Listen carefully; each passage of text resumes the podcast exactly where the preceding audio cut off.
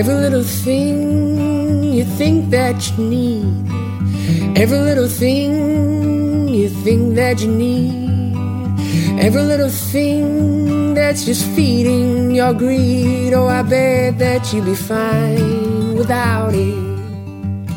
Hello, simpletons. You're listening to the Minimalist's Private Podcast, where we discuss what it means to live a meaningful life with less. My name is Joshua Fields Millburn. And I'm Ryan Nicodemus, and together we're the Minimalists. Of course, we're here with Malabama. Hi, everybody. TK Coleman is What here. is? Welcome back. Uh, we got the rest of our Good to team be in the back. studio here as well. Jordan No More, Professor Sean, Danny Unknown, of course, joining us on the Patreon live stream today. You've got Emma the Immigrant, Podcast Sean, Social Jess, who is getting ready to go out on maternity leave for a while. Yeah. So excited for her. It's wild. Oh, Big Congrats. time. Yeah. congrats to Jess. You can actually just go to the show notes. You can tweet her or Instagram her and say congratulations. By the time this episode comes out, she will have already had her new child. The baby. Ah, the baby. That sounds like a horror film. I know, like Jesse's baby. The baby. Oh, it can kind of be like a mixture between Rosemary's Baby and Jesse's girl. Yeah. Jesse's baby. Da, da, da, da. Big shout out to our You. Patreon You have to supporters. try. Thank you for keeping our podcast 100% advertisement free because advertisements suck. Yeah, they do. Let's get to our callers, y'all.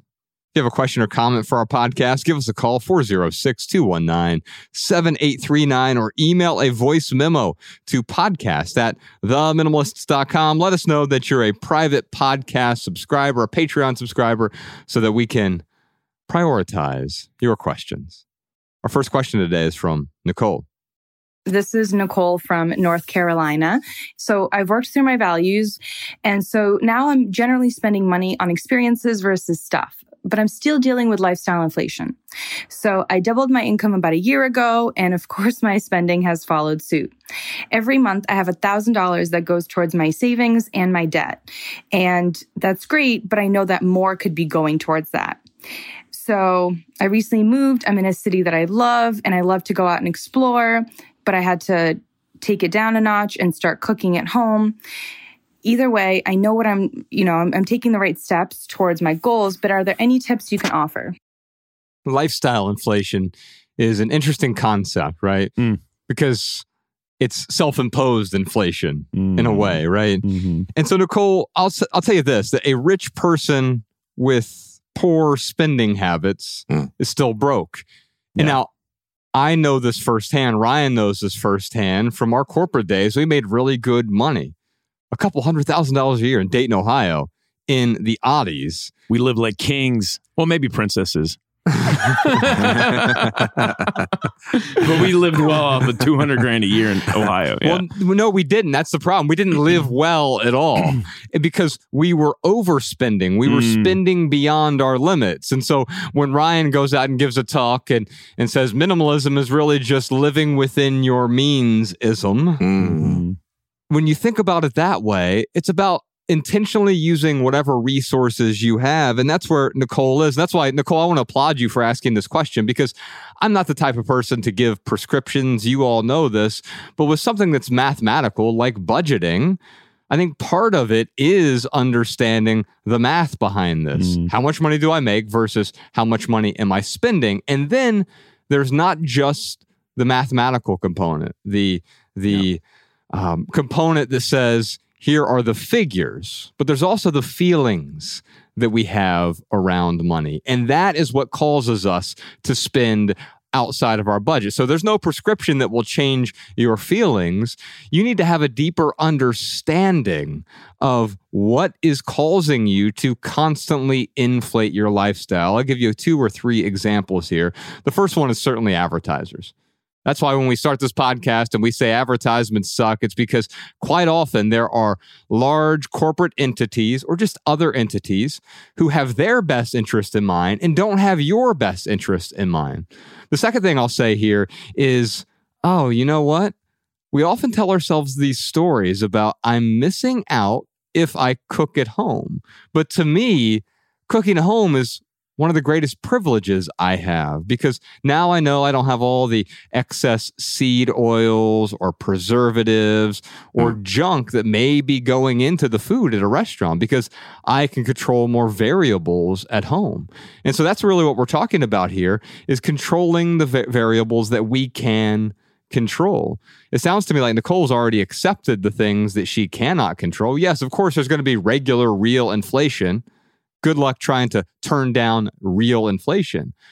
But the most inflation we we experience in our in our lives has to do with our overspending, our compulsive spending, our compulsory spending, our impulse spending. Oh, I saw that thing, so I should buy it right now.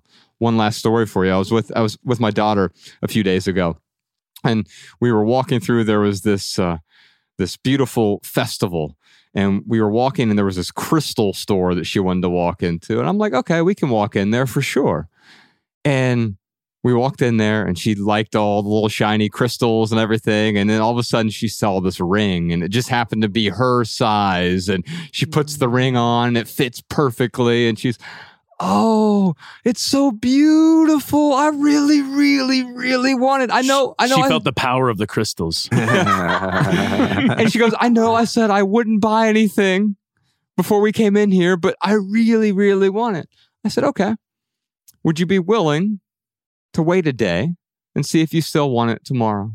And if you still want it tomorrow, we can come back. We'll spend half your money, half my money on it because she started her own business recently. She Hmm. started a dog walking business at age nine. nice. It's Oh, very called nice. Paul's, by the way Oh. and uh, she's now taking on clients and actually earning her own money five dollars per dog walk and so she's made over a hundred bucks so far and so she's like trying to figure out what to do with this money and i said okay I'll, I'll pay for half you pay for half if you just remind me a day from now well that was two weeks ago and she hasn't mentioned it once wow. and why is that because she put some distance between the impulse Mm. and the purchase itself. Ryan and I, we created this the 30-30 rule, or called it's also called the wait for it rule. If something costs more than $30, we give ourselves 30 hours to make that purchase. It gives you that time to make a decision because otherwise impulse will take over and it will ruin your life. It will cause that inflation that otherwise wouldn't be there. Here's how to spend money like a minimalist. Spend less money than what you make. Boom, podcast over. Shut it down. Drop the mic. But no, I mean it's it, it, it is a simple equation, but as we know, simple is not easy. Mm. Um, and I think you know that's what Nicole's trying to figure out here. How does she spend less than what she makes? Um, I, I love what you talked about, uh, Millie, about uh, looking at it as a privilege to like cook at home. Because I know for you and for Mariah, Mm-hmm. eating out actually is a detriment to to her health. It's a detriment to your health sometimes. For sure. Um, I mean, we went to a Mexican place Yeah. and great food, awesome food. She got f- steak fajitas with like no, no tortillas. You know, I think she, maybe she had like a bite of rice and beans. I mean, it was all for all intents and purposes like real whole food. There wasn't anything processed there, and it killed her. And I was Yeah. like, oh, It's the seed oils. I mean, almost certainly. probably yeah. But I'm like, oh, we can't. I'm like, we can't eat out anymore. Like we have to cook at home. Yeah. Um, so yeah, we have found ways to like find joy in cooking. Yeah. Um, but yeah, I mean, you know, uh, Nicole's problem here. This is a good problem to have. It's you know, how does she she doubled her income, but Yeah. how does she spend like a minimalist? It just goes back to spending less money than what you make. And how do you do that? You got to start with a budget. Like that's one hundred percent sure. Yeah. And I used to have um some friends and like mentoring clients.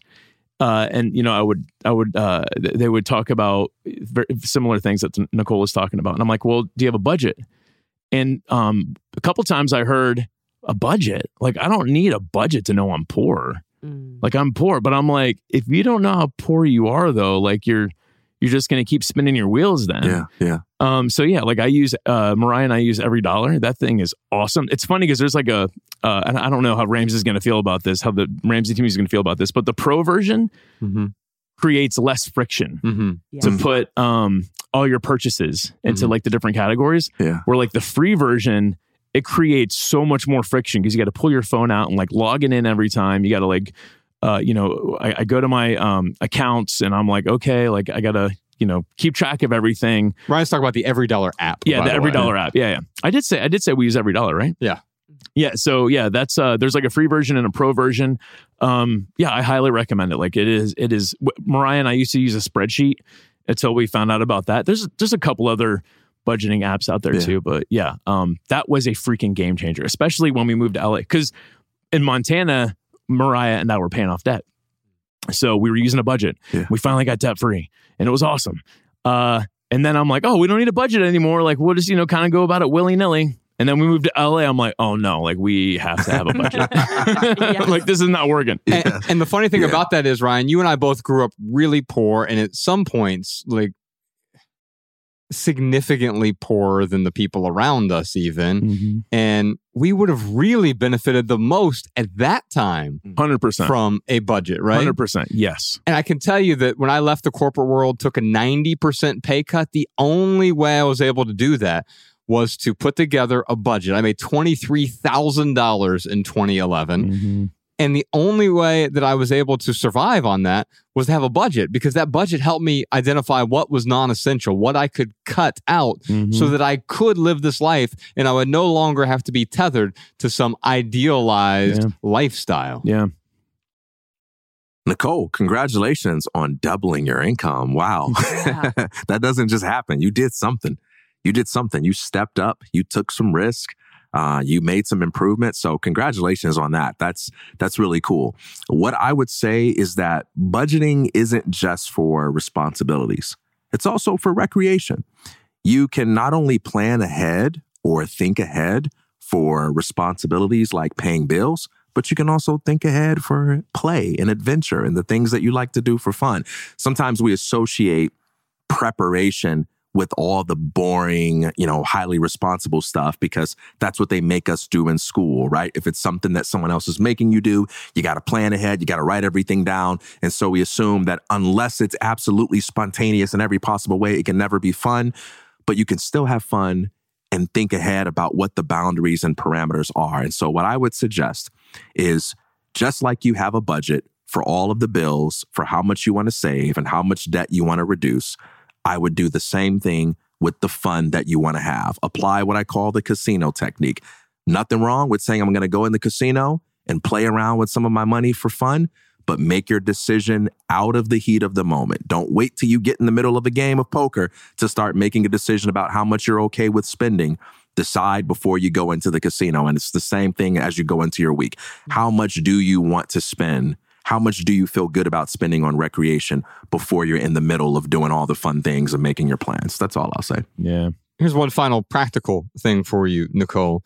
We have a financial freedom ebook that you can download on our website. If you go to the theminimalists.com, click on resources at the top, there's a financial freedom, and it's the five steps that Ryan and I took to develop a budget, to get out of debt, and to stay out of debt, which is one of the most important things because I had gotten out of debt before in my early 20s Yeah. and then got right back into it. Like, ah, what's one extra credit card? And then all of a sudden you have 14 credit cards. Yeah. You get used to those debt payments, man.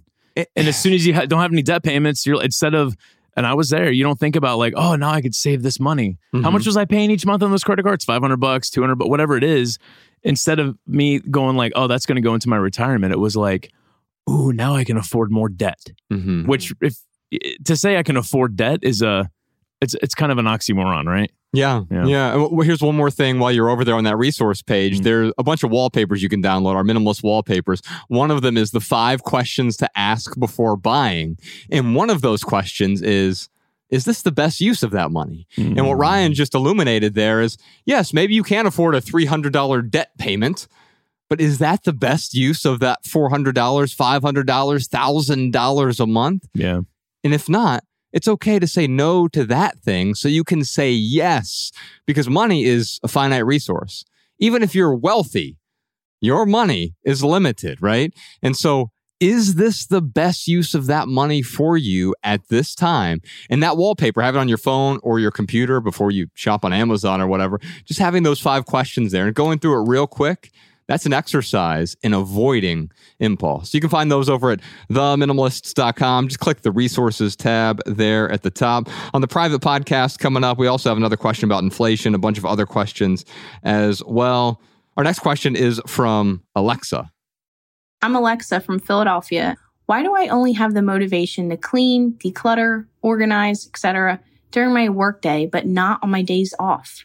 I find that while I'm working from home, sometimes I want to stop work and do those chores, but I can't. I'm stressed out by the mess and I can't focus on work with all the clutter around me. And at the end of the workday, I'm too tired and demotivated by it being dark out to do it then. And by the time the weekend comes, I have no energy to tackle what I wanted to get done all week. I feel like this cycle repeats every week and it really bothers me, and I have no time or energy to clean. This sounds like my ADD self. it's like whatever I have in front of me, I want to do something else. And then I'll go do something else. And then I regret not doing the thing that was in front of me. And so I feel Alexa's pain here. The, Yeah. uh, yeah. Well, I also feel her pain from a different perspective. This is my OCD self coming out, right? And so here's what I recognize in Alexa's question a lot of trivialities, like doing the laundry, doing the dishes, mopping the floor, cleaning the yard, trivialities are compelling only when one's life is void of meaningful experiences. And so, if you have something that's really compelling in front of you, I'll, I'll give you an example, Ryan. One of the most compelling things to you is surfing right now, right? Sure. It's really compelling. And when you're on that surfboard, you're not like, I, you know what? I need to go uh, fold the laundry. Like, it doesn't even. I mean, I don't spend a whole lot of time on the surfboard actually when I'm in the ocean, but I get what you're saying. when I'm in that ocean, I'm not like, I got to go do laundry. Right. I just, I, I'm only clarifying this because I don't want people to like think I'm a surfer.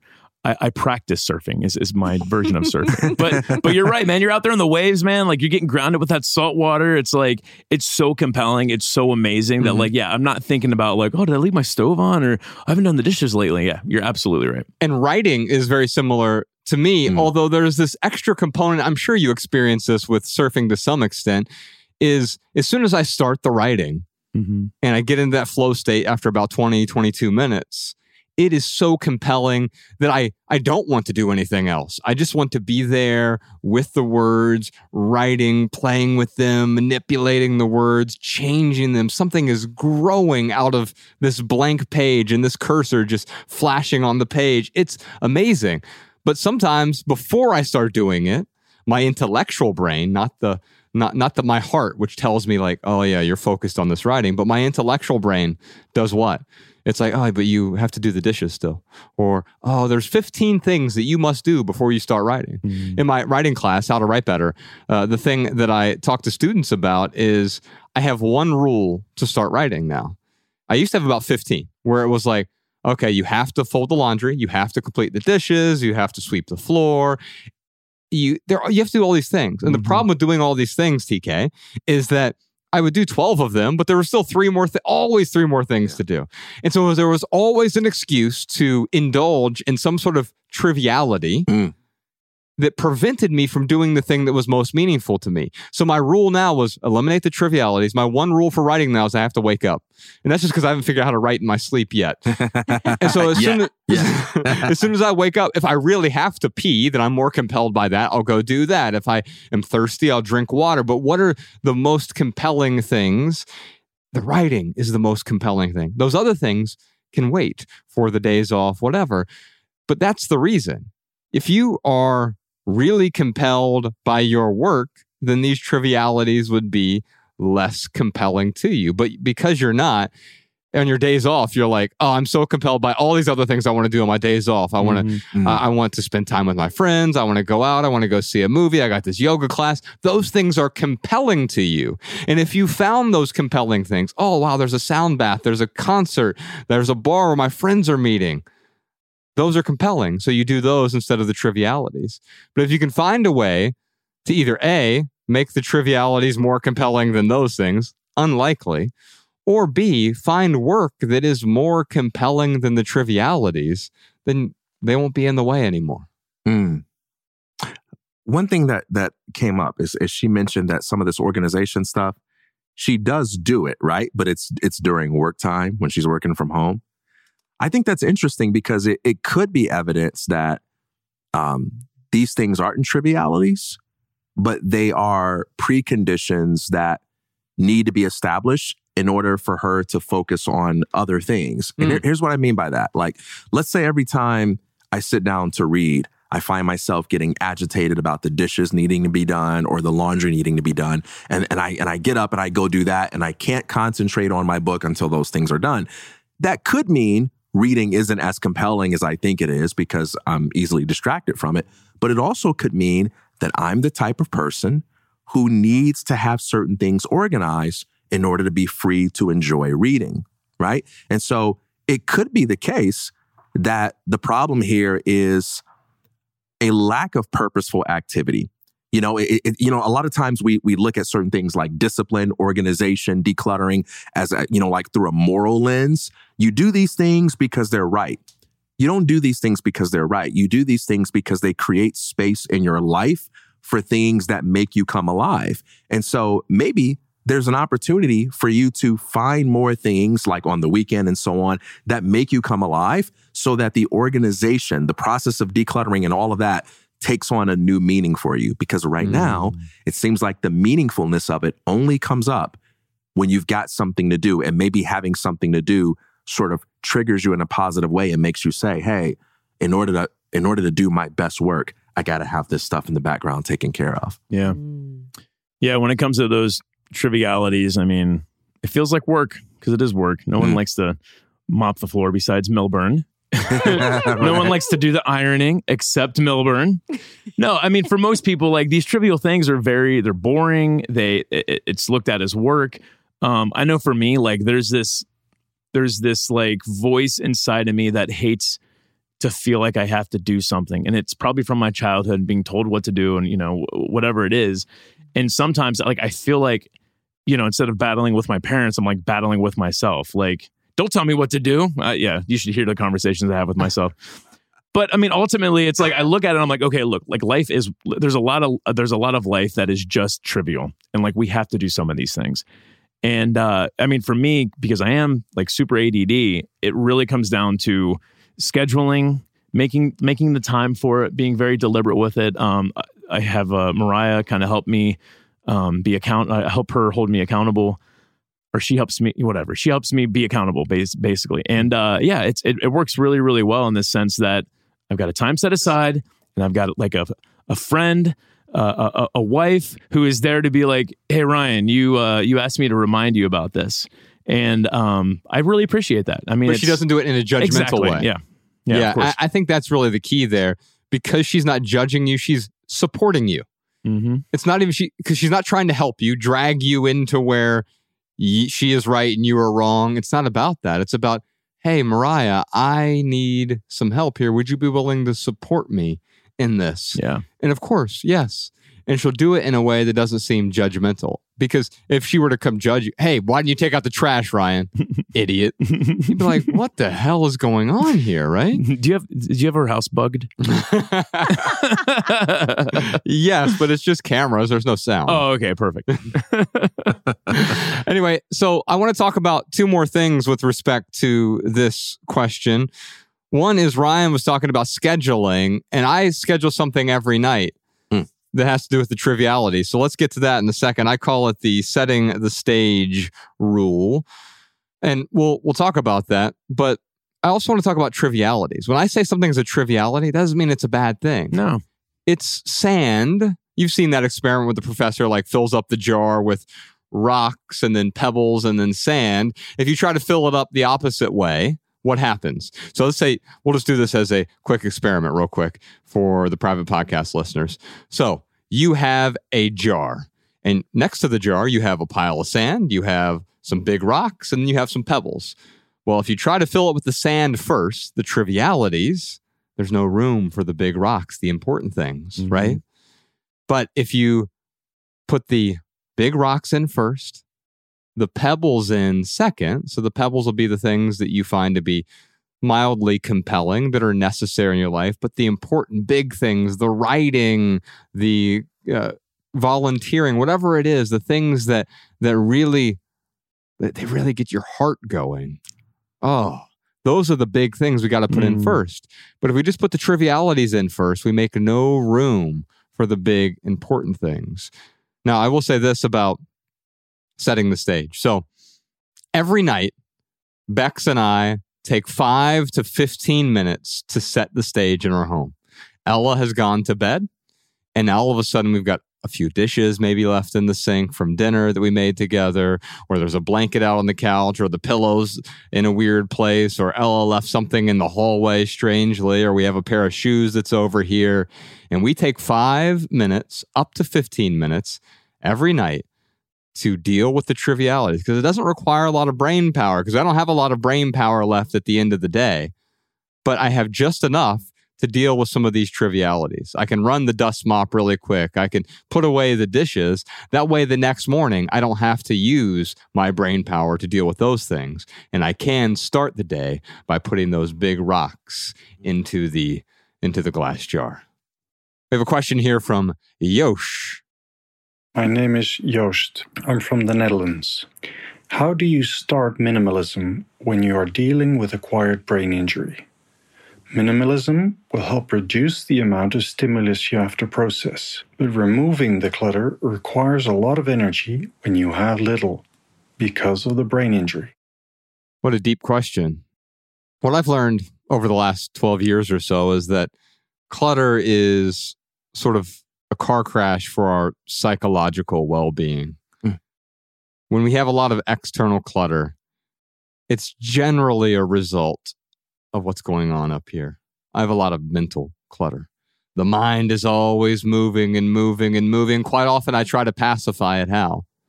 By buying something to quite literally pacify myself. And I say literally because you think of a baby, we pacify babies, right? And we pretend that we're better than that, right? But of course not. We're pacifying ourselves with new cars, new clothes, new electronics, new purchases, new debt, new overwhelm, new stress, new career anxieties. We have all this newness, all these new forms of clutter that starts with that physical clutter. And so. I get that it's overwhelming. It's overwhelming for everyone, but especially if you have some sort of brain injury, it could certainly be overwhelming. And I'll tell you how I started because it was totally overwhelming for me. This is before the 30 day minimalism game, before Ryan's packing party. I started with one thing a day. Mm. I asked myself, what would happen if you got rid of one item, just one item a day for 30 days? Well, it turns out I got rid of way more than 30 items in 30 days. Yeah. Well, why is that? Because I wasn't overwhelmed. Everyone can get rid of one thing today. So, Joost, if it's about getting rid of things, clearing the clutter, the physical clutter, so that you can deal with the mental clutter that it is creating in your life, maybe it's about one thing. And I started this back in 2010 when I started letting go. I wrote about it in 2012. One thing a day. Eventually, that turned into the 30 day minimalism game. And so you Yeah. can really allow it to ramp up to more things, but you don't have to get overwhelmed by it. What would happen if you got rid of Yeah. one thing today? What kind of mental clutter would that remove from your life? Yeah. I mean, we could even take it a step back and look at, you know, what is minimalism? I mean, minimalism is the deliberate use of use of your resources. So, you know, I, I understand that Yosh wants to start with the things. I mean, that's what we want to do a lot of times with minimalism. We want to start with the clutter, but sometimes we got to hold off on that clutter for a second. Um, sometimes we got to look at that that internal clutter and deal with a little bit of that. So, if you're having a hard time with the physical items of minimalism, like what else, what other resources do you have? You got your time, you got your attention, you've got your, um, uh, I mean, of course, you have your money, um, which is funny because like that's the least of the important resource. It's an important resource, Mm-hmm. but like I would say, time and attention are by far like way more important than what we do with our money. Yeah. Your energy, your skills. Yeah, exactly. So the question is, you know, what can you do with these resources that you're not being deliberate with right now? And maybe there's something you can do once a day. Maybe it doesn't include getting rid of your sentimental items or what your hoard of stuff. Maybe it's um, meditating for a minute a day. Maybe it's you know reading reading a book. Maybe just drawing a picture. But just finding something to like get that momentum built. Like that's really how minimalism Yeah. um, can take effect in your life. I mean, the packing party is so extreme, Mhm. but like I, I'm an extreme person. Yeah. So for me, the packing party was a great idea because I'm like, oh yeah, I live by myself. This is very easy for me to do. I don't have a wife and three kids to pack up all their stuff. I can just do it all myself. And like, invite Josh over, call it a party, and it'll be a blast. and it was a blast. We had a great time. Um, but uh, but yeah, that that packing party, I just didn't realize how that was just the beginning. I didn't realize that the momentum that would get uh, built just from doing that one experiment. But I, I would posit that there's experiments that you could do every single day, little small ones Yeah. that can get that momentum built. You know, the packing party is a great example. In fact, later on on the private podcast here, uh, during the home tour portion, we're going to talk about something that I'm calling the reverse packing party. We're also referring to it as the out in the open rule. And it was inspired by your packing party, but it's sort of done in reverse. So we'll talk about that a bit. Is there anything, TK, that you would like to say to Joost? Yes, I mean, uh, to synthesize what both of you just said, take a minimalist approach to introducing minimalist values.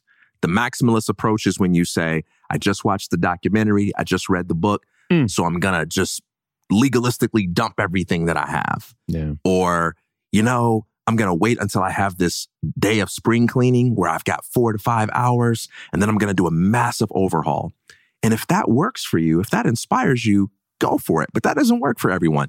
The minimalist approach is when you say, bit by bit, I'm going to simplify my life. And the cool thing about taking the one day at a time approach Josh talked about, or the one item at a time approach, is that when you get rid of one thing, it creates the space for you to reflect more clear headedly about the other things that you have. It's kind of like a game of bananagrams where you've got all these pieces and you got to get rid of the pieces by making words out of the pieces that you have. Each time you get rid of one piece, it makes it easier to figure out how you should use the other pieces. And now getting rid of the second one becomes easier. So the value of getting rid of one piece adds to the ease with which you can get rid of future pieces. And that Mm. process builds on itself. And it's the same thing with simplifying your life. If you take one day at a time, it makes it easier for you to move in that direction that you want. Yeah. I I uh was walking the other day at this um I was upstate New York visiting some family. And there's this little like lagoon park thing next to my aunt's place. Nice beautiful walk. It's fall upstate New York and I have to like talk myself out of moving out there like every single time. I got to remember like how bad the winters are. Winters are okay if if there's good mountains to go snowboarding on. But Mhm. if it's just cold, there are some decent mountains, but like once you've had Montana mountains, like no offense to any East Coast mountains. but they're not really mountains out that way. But anyway, I'm Um, offended on behalf of the East Coast Mountains. so you know. so I uh, was walking with Mariah, and we pass um, three people walking, husband and wife, and then it was one of their mother. I don't know whose, but we we walk a little bit past them, and the the mom turns around and she goes, "Hey, were you in a movie?" I'm like, "No," I thought I was in a documentary, and then uh, the, the the the wife was like, "Oh, you're one of the minimalists." I'm like, "Yeah," and uh, you know, they're like, "Come back here and talk to us." I was like, "All right," you know, you know me, Mr. Extrovert. I'm like, "All right, cool." Mhm. So um, they were great huggers. You know, we had a great conversation, and then uh, you know, we talked five ten minutes. We're wrapping it up, and the husband looks at me as I'm kind of walking away, and he's like. All right, man, I'm going to go home and just start getting rid of everything, man. and it's, you know, I don't ever not like hearing that. Um, first off, I'm, I'm always like, I don't know whether to say you're welcome or I'm sorry, but have fun with, you know, getting rid of everything. But it's almost like, um, the, the story of the stuff is that's what stands out, but there's so much nuance like leading up to that and why Yeah. it led up to that yeah. and what getting rid of the stuff did Yes. um that um you know it's there's a piece of me where i'm like "Oh, maybe you don't want to start with this stuff you know? Like to go home and get rid of everything like i hear what you're saying um but i'd bet you josh one dollar that they probably didn't go home and get rid of everything because it's overwhelming and it's a lot of work. I think it starts with the stuff, but then it permeates to all these other areas and reverberates back to the stuff. So, Mm, yeah. what I mean by that is as you start clearing the excess, because we all know that the average person, according to the Los Angeles Times, has 300,000 items in their home. And it's a lot of stuff. So you start dealing with that. And then you start looking at the internal clutter, the emotional clutter, the career clutter, the psychological clutter, the relationship clutter, Mhm. the advertisement clutter. We got a lot of clutter in our lives. And we start clearing that. And that begins to reverberate back. And we look at our stuff again in a different light. And the things that I thought added value don't actually add value. But then I get rid of more stuff. And then I start, uh oh, maybe I actually need to bring some new stuff into my life. Mm. And that's okay too. I'm not an ascetic.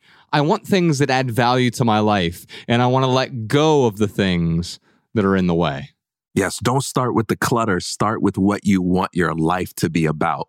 And decluttering just is about Ooh. making room for that, right? That's so good. I mean, because talking about finances, you have to start with that budget. It's like, how do you want your budget to look?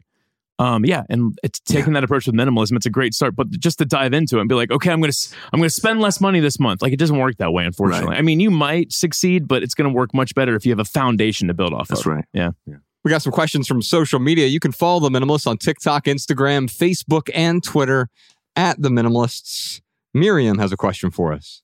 With the cost of everything going up lately, it's getting harder for me to declutter items like clothes because I worry I won't be able to afford to replace them in the future. How do I get over that fear? We're really talking about the fear of missing out, but this is one of those weird fears. I'm afraid of missing the thing that I wouldn't miss. Mm. And so I would say, y- y- right? Because she's like, I want to get rid of this thing. I know I wouldn't really miss it, but because of inflation, I might miss it later, right? This is the ultimate sort of just in case. And so Mm. Ryan and I have the 2020 rule in the minimalist rule book, which you can download for free, theminimalists.com slash rulebook. And the 2020 rule or just in case rule just says, hey, if you really miss the thing, like you could have gotten some value from it, you can replace it. Less than $20, less than 20 minutes. Mhm. It's okay.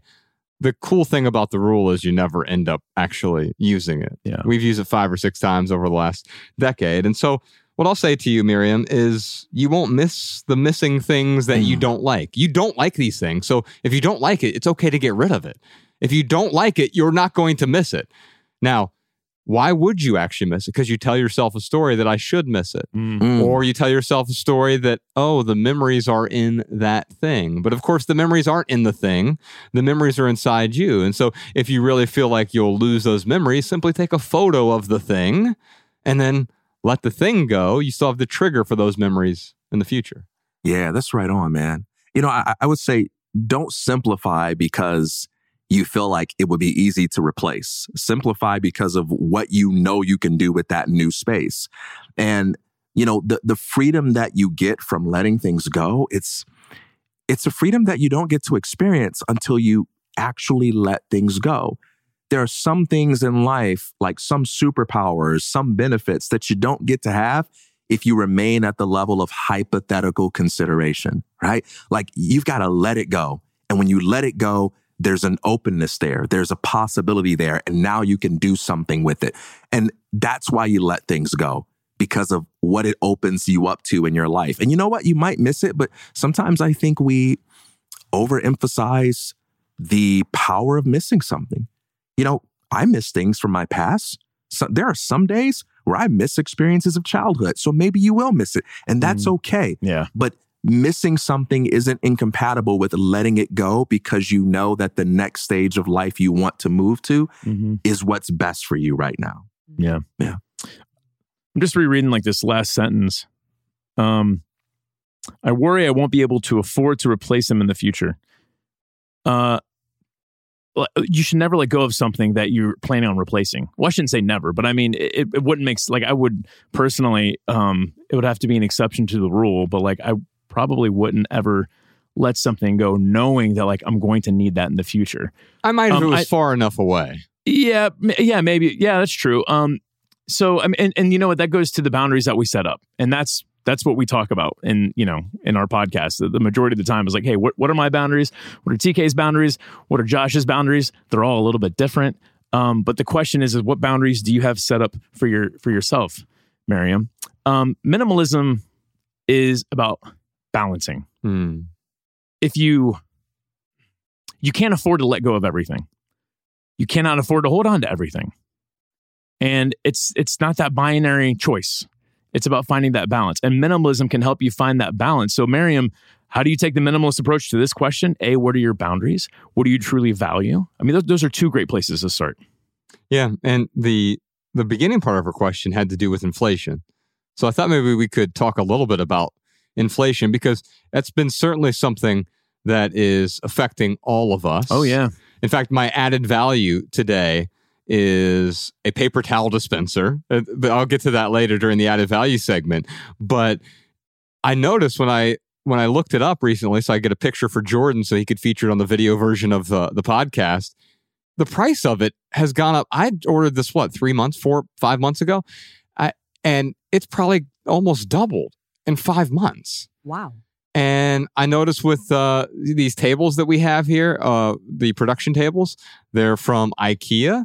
And I looked them up recently because we had to make some modifications to it. And the price of those had gone up from like 79 bucks to 109 bucks or Yeah. something.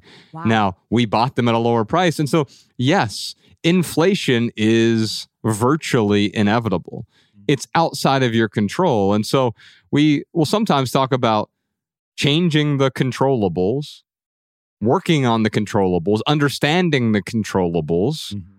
Adjusting for the controllables. But inflation is one of those things that I can't control. I can only control how I react to it. Yeah. That's right. And and you're going to have cycles of this all throughout your life, right? Um, you're, you're you're going to have periods of time where things that are going on economically make us a little afraid to spend money. And you're going to have times where it incentivizes us to get out there and invest more aggressively. Those aren't things that you can predict. Those aren't things you can control.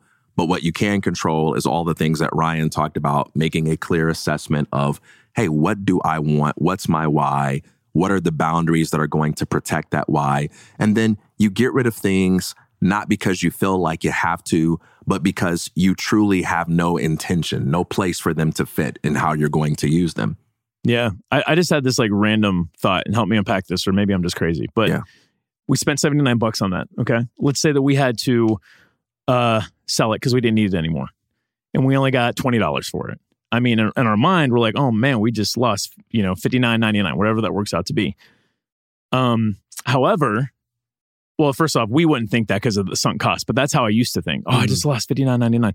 Um, but Mm. you talked about it going up in price Mm-hmm. we don't look i don't look at it and think we just made $30 that thing's $110 that we just made $30 on that right, because we do now have more perceived value, Mhm. technically, right? mm-hmm. Like, oh, wow.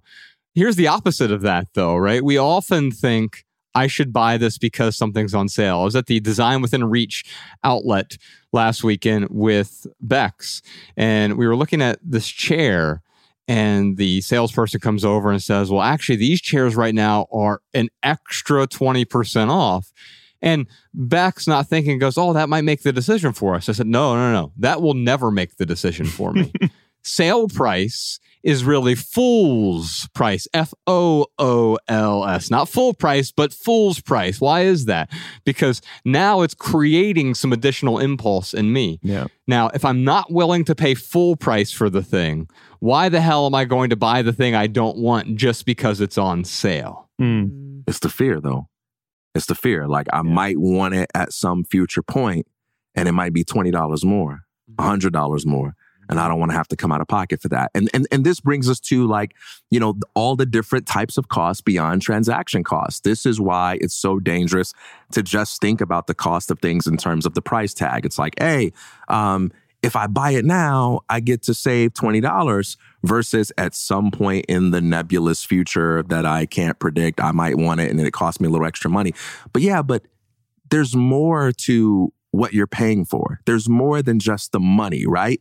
It's like it's it's like you mentioned like um you bought something for I don't know what price you said, like a hundred, and maybe you sell it for 30, and you can say, well, we lost $70, but no, you had plenty of time to use that thing Mhm. right? Like if, if you if you own that thing for six months and you used it every day and and it brought you a lot of value, well, you can't put a number on that, right? It- it- it's not like you bought it for a hundred and then turned around and sold it for thirty. Yeah, that's a seventy dollars loss, right? Yeah, but if you I'm- used it yeah. for six months, that's that's value. Or if I'm taking something that I don't want and it's adding stress, I got to manage it, I got to maintain it, I got to find a place to put it. I'm paying a price for that. Mm. You know, um, you know, just for some vague moment in the future where I may need something. Yeah. You know, the, the one thing I'll say about the $70 loss, and I'm only saying this because um, this is how I've come to terms with sunk costs. I don't ever Yeah. look at it as a $70 loss. Yeah. It's sunk cost. That money's gone. Uh, if I paid $80 for it, I'm out $80, period. And then if I sell it for 30, then I'm gaining I'm getting $30 back. But another way to look at it is that 6 months that you used it, like you got the $79.99 worth of it. Right. So um, the, I I'm only saying that because again, it's another way to kind of help people accept sunk cost. Like, Yeah. yes, maybe you sold it for a little less than what you bought it for, um, but think about the value you got about it during uh, got with it um, during the time that you owned it. Like, there's there's still some value there that's m- probably more than the seventy nine ninety nine. because that time the time you uh, used it for, it's going to be finite anyway. Mm-hmm. Like like for most of the things that we buy, we don't think I'm going to have this for 80 years. Right? We, we think, oh, I need a desk right now. Mm-hmm. But there's going to come a point in your future where you probably won't need that desk, right? Mhm. And so, whether it's for three months, six months, four years, at the end of the day, the amount you are paying is for the value that it brings to your life for the time that you need it. You don't make yourself keep something for five years when you only need it for four months just to get your money's worth. You got your money's worth when you used it for the purpose that inspired you to buy it. Let's turn over to Facebook. Malabama, we got another question. Bridging has a question for us. They ask Would you consider doing a hybrid Sunday symposium for people who don't live in the LA area so they can still participate online? I mean, I think that really takes the spirit out of what this. We've been doing these Sunday symposiums. Our our fourth one is coming up uh, by the time this episode comes out. We're recording this right before the the third one, and they've been beautiful and magical. But the reason they're beautiful and magical is because they are in person. It's not that I'm opposed to doing one online necessarily, but I think that's essentially what we're doing here. We are speaking with people, whether they call in or write in. And so I don't know how different it would be if we did a virtual Sunday symposium. The idea of what we're doing is bringing a community of people together. And we've learned a lot over the first few Sunday symposiums. By the way, if you want to join us, half the tickets are free, the other half you could pay for. It's Sunday Symposium com. I'd love to find a way to make these completely free. We just don't have a, a venue that is free. And so mm-hmm. we are spending thousands of dollars to rent a venue and pay staff and, and all this other stuff. And so we do this once a month. I would love to run this idea by you guys here. I was going to do this after the podcast, but since we're here talking about it on on the podcast, my my thought was next year maybe we take the Sunday symposium to some other cities. Maybe we go to San Diego or maybe we go to Flagstaff or maybe we go to uh, Oakland, we go to Fresno, we go to these different places, maybe places we haven't been before. Mm. And we have this experience because it's not about the Josh Ryan and TK show. It's about creating this community of people, bringing them together. One thing that Ryan and I did back in 2014 is we did minimalist.org, these free local meetup groups in 100 different cities. We did a 100 city tour and we left behind a free local meetup group in every city. So, to indirectly answer Bridging's question, yeah, there's a way to do this, but you can do it. There are free local meetup groups close to you, wherever you are. Maybe it's one of the minimalist.org meetup groups or some other meetup group. Because what we're really trying to do is create this communal experience and then leave something behind ultimately. So it's not us running the show, but we've provided that space for the community to get together. Open minded people, like minded people, active minded people all coming together and sharing their woes, their struggles, their successes, their fears, their budgeting tips, their careers, everything that they want to share with respect to minimalism, decluttering, new clutter, etc. And each week or each month, Ryan, there's a new theme over at minimalist.org. If you want to talk about that real quick. Uh, yeah, I mean, right now it's the month of October, so they're over there talking about, um, yeah, uh, how do you purchase gifts like a minimalist? How do you give gifts like a minimalist? How do you receive gifts like a minimalist? I mean, this comes up all the time. We were going to do this in December, um, but that's too late to Mhm. talk about gift giving. Right. So uh, we set it up for October. But yeah, um, yeah, it's, there's some really awesome groups, and you know, Josh and I aren't like giving an, an agenda to these different groups. So if you show up and they're not talking about gift giving, that's okay. Mhm. You're still going to meet some really awesome people, some open minded people, some like minded people. Uh, yeah, you're going to have a great time. And you know, what's cool if if uh, minimalist.org if they don't have a local meetup in your city. You can do the online city. And that, I forget how many people are in that right now. But Like 15, 16,000. yeah, but that thing is hopping. So you have 16,000 people who are sharing their experiences with the minimalism game, or they're sharing their experiences with getting rid of sentimental items, or whatever it is. It's a really, really awesome uh, community. And these Have are we- all free. I got Mahalik Yeah. over here. Professor Sean, what's up? Ryan, do you know what the topic will be in November when this podcast comes up? Uh, insert November topic here. I'll look at it. Um, so ha- Not, not cool, Sean. Yeah.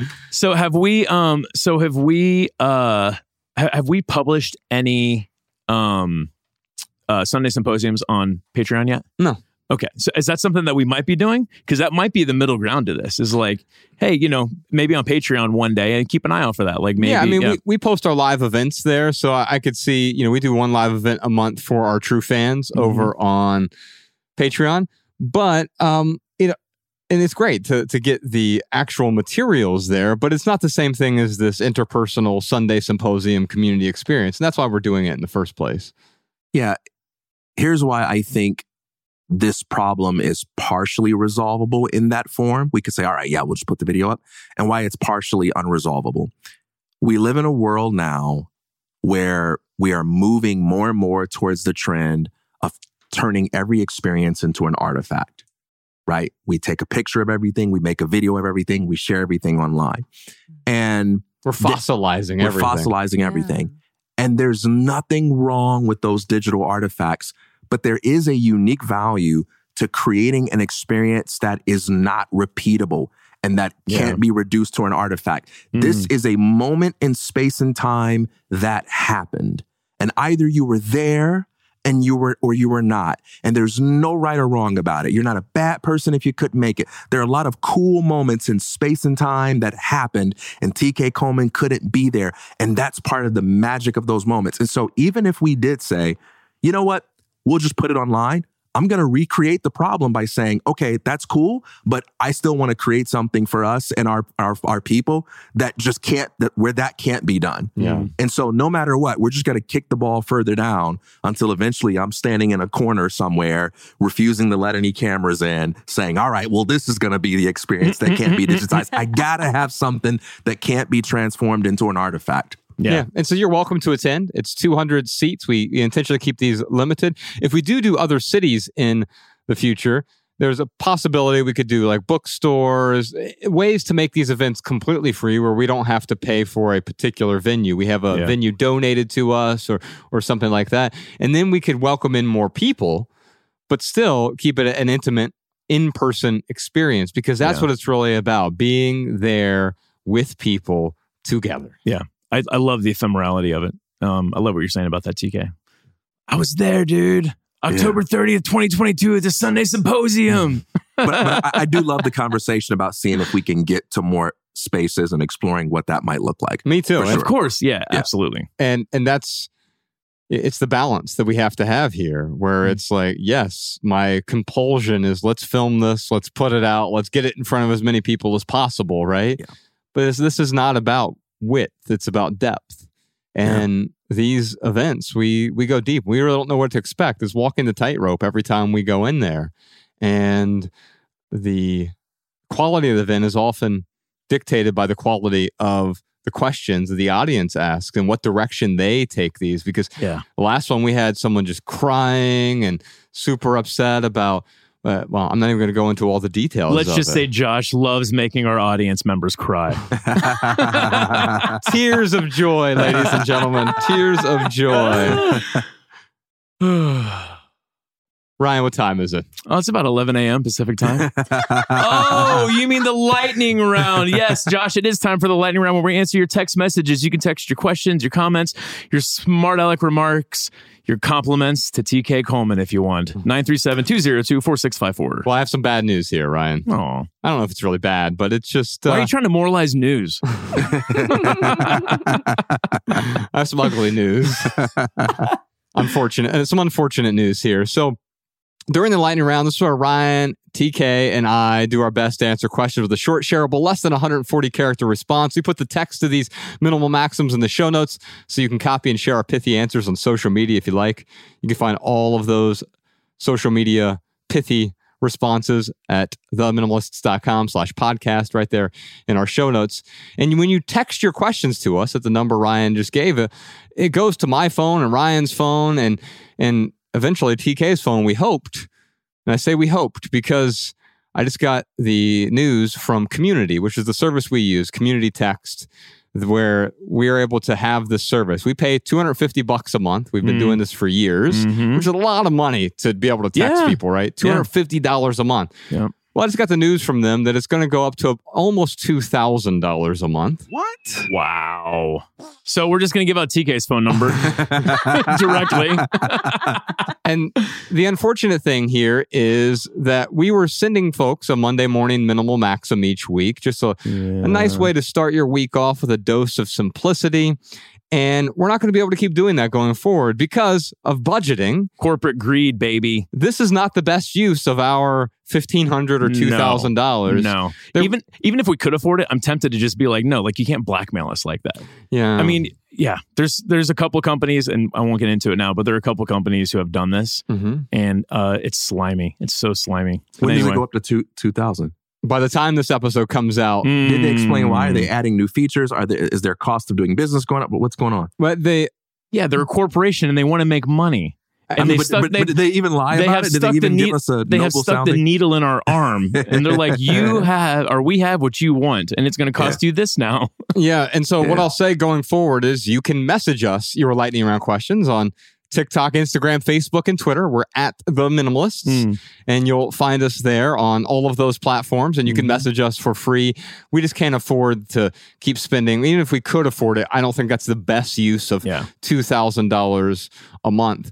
And, and so I don't have any animus toward them. I, the the reason that they explained is there there are certain text messaging costs, and they're they're going to a per message basis, and because we have thousands Wow. of people on that list, every time we send a text, so I could do the service for about two hundred bucks a month if we sent no texts, which wouldn't make a whole lot of sense. So we could receive them, but we couldn't respond back. Right, but we also couldn't send large inspirational texts of Yeah. minimal maxims each week. And really, what we're using it for, we couldn't use it the same way. And to continue to use it the same way that we're using it right now to add value to people's lives, it would cost us way more than we're willing to spend. I was willing to spend $250 a month, which is a big expense for us every month. But going beyond that is just simply not in our budget. What's the It name would- of the service provider? Community. So, hey, to any and all competitors, to community, I want to appeal to uh, little voluntarism, little entrepreneurial thinking. Yeah. If there are any alternative services out there that can beat that deal, Mm. we're open to considering your offer. This is a great opportunity for a competitor to say, hey, I'll be happy to steal that business by making your customers happy in a way that you're not willing to do. I'm happy to entertain what offers you have. Spoken like a true economist. I There you love go. it. Now, if it was worth the two thousand dollars a month, I would totally be willing to give Danny Unknown a pay cut. That's not bad news. It is ugly news, though. Yeah. That is unfortunate, man. Well, when, That- when he said we hoped that we'd include TK on this, I thought he was saying because the price was going up, we're no longer going to be needing TK services. Yeah. We need Yeah. to go back down to just two people. we, we had to choose between TK and texting. We chose texting. we chose texting. Now, Josh, you Uh, and I used to work in telecom. Uh huh. Um, how much money does it cost a phone company to send it or receive a text Yeah, and uh, essentially nothing. or or data? Like it's data and text messaging. Now, there's equipment cost. Mhm. There are some costs. I'm not trying to make it sound free, but once you have the equipment in place, like the, it's the fixed costs are there. The, Yeah. The the nominal costs are so uh, minuscule. But ma- look- maybe they have text messaging fees. Maybe they need to change their telecom provider at Community to get free text messages. anyway, let's jump jump into our lightning round here. Taylor has a question for us. I just read an article about how some big retail stores are considering letting people keep items they want to return while still giving them a refund. What does this say about the true cost of returning some things? You know, the cost goes way beyond the price tag, and not not buying a thing is letting it go in advance. So I prefer to not return things. I had to return something this week, and it drove me crazy. Mm. I had to return a like little sculpture that we bought because it was way too big and I had to repackage it. I had to go through like the man I've taken to the FedEx store, I had to Mm. wait in line, and there are all of these other costs. But man, wouldn't I have just saved had I not bought this thing in the first place? Now, it turns out it was a thing that I wanted, it just didn't fit where I wanted it. And so you'll never get past it. I understand where some of these corporations are coming from. They don't want to deal with all the logistics of returning. However, I will say this that it probably will incentivize some bad actors to go in and say, I'll just return it. Yeah. This happens with Casper mattress now. It's like if you don't want that Mm. Casper mattress, they'll come donate it to your local donation warehouse. Then you can just go buy it back for like fifty dollars Yeah. instead of the thousand dollars you spent on it. and it incentivizes bad behavior. That Mm. is one of the knock-on effects of inadvertently changing your your process. Yeah. Yeah. I shouldn't say inadvertently, but it's one of the knock-on effects of of changing the process and not anticipating that that other result. Yeah. Yeah, that's good.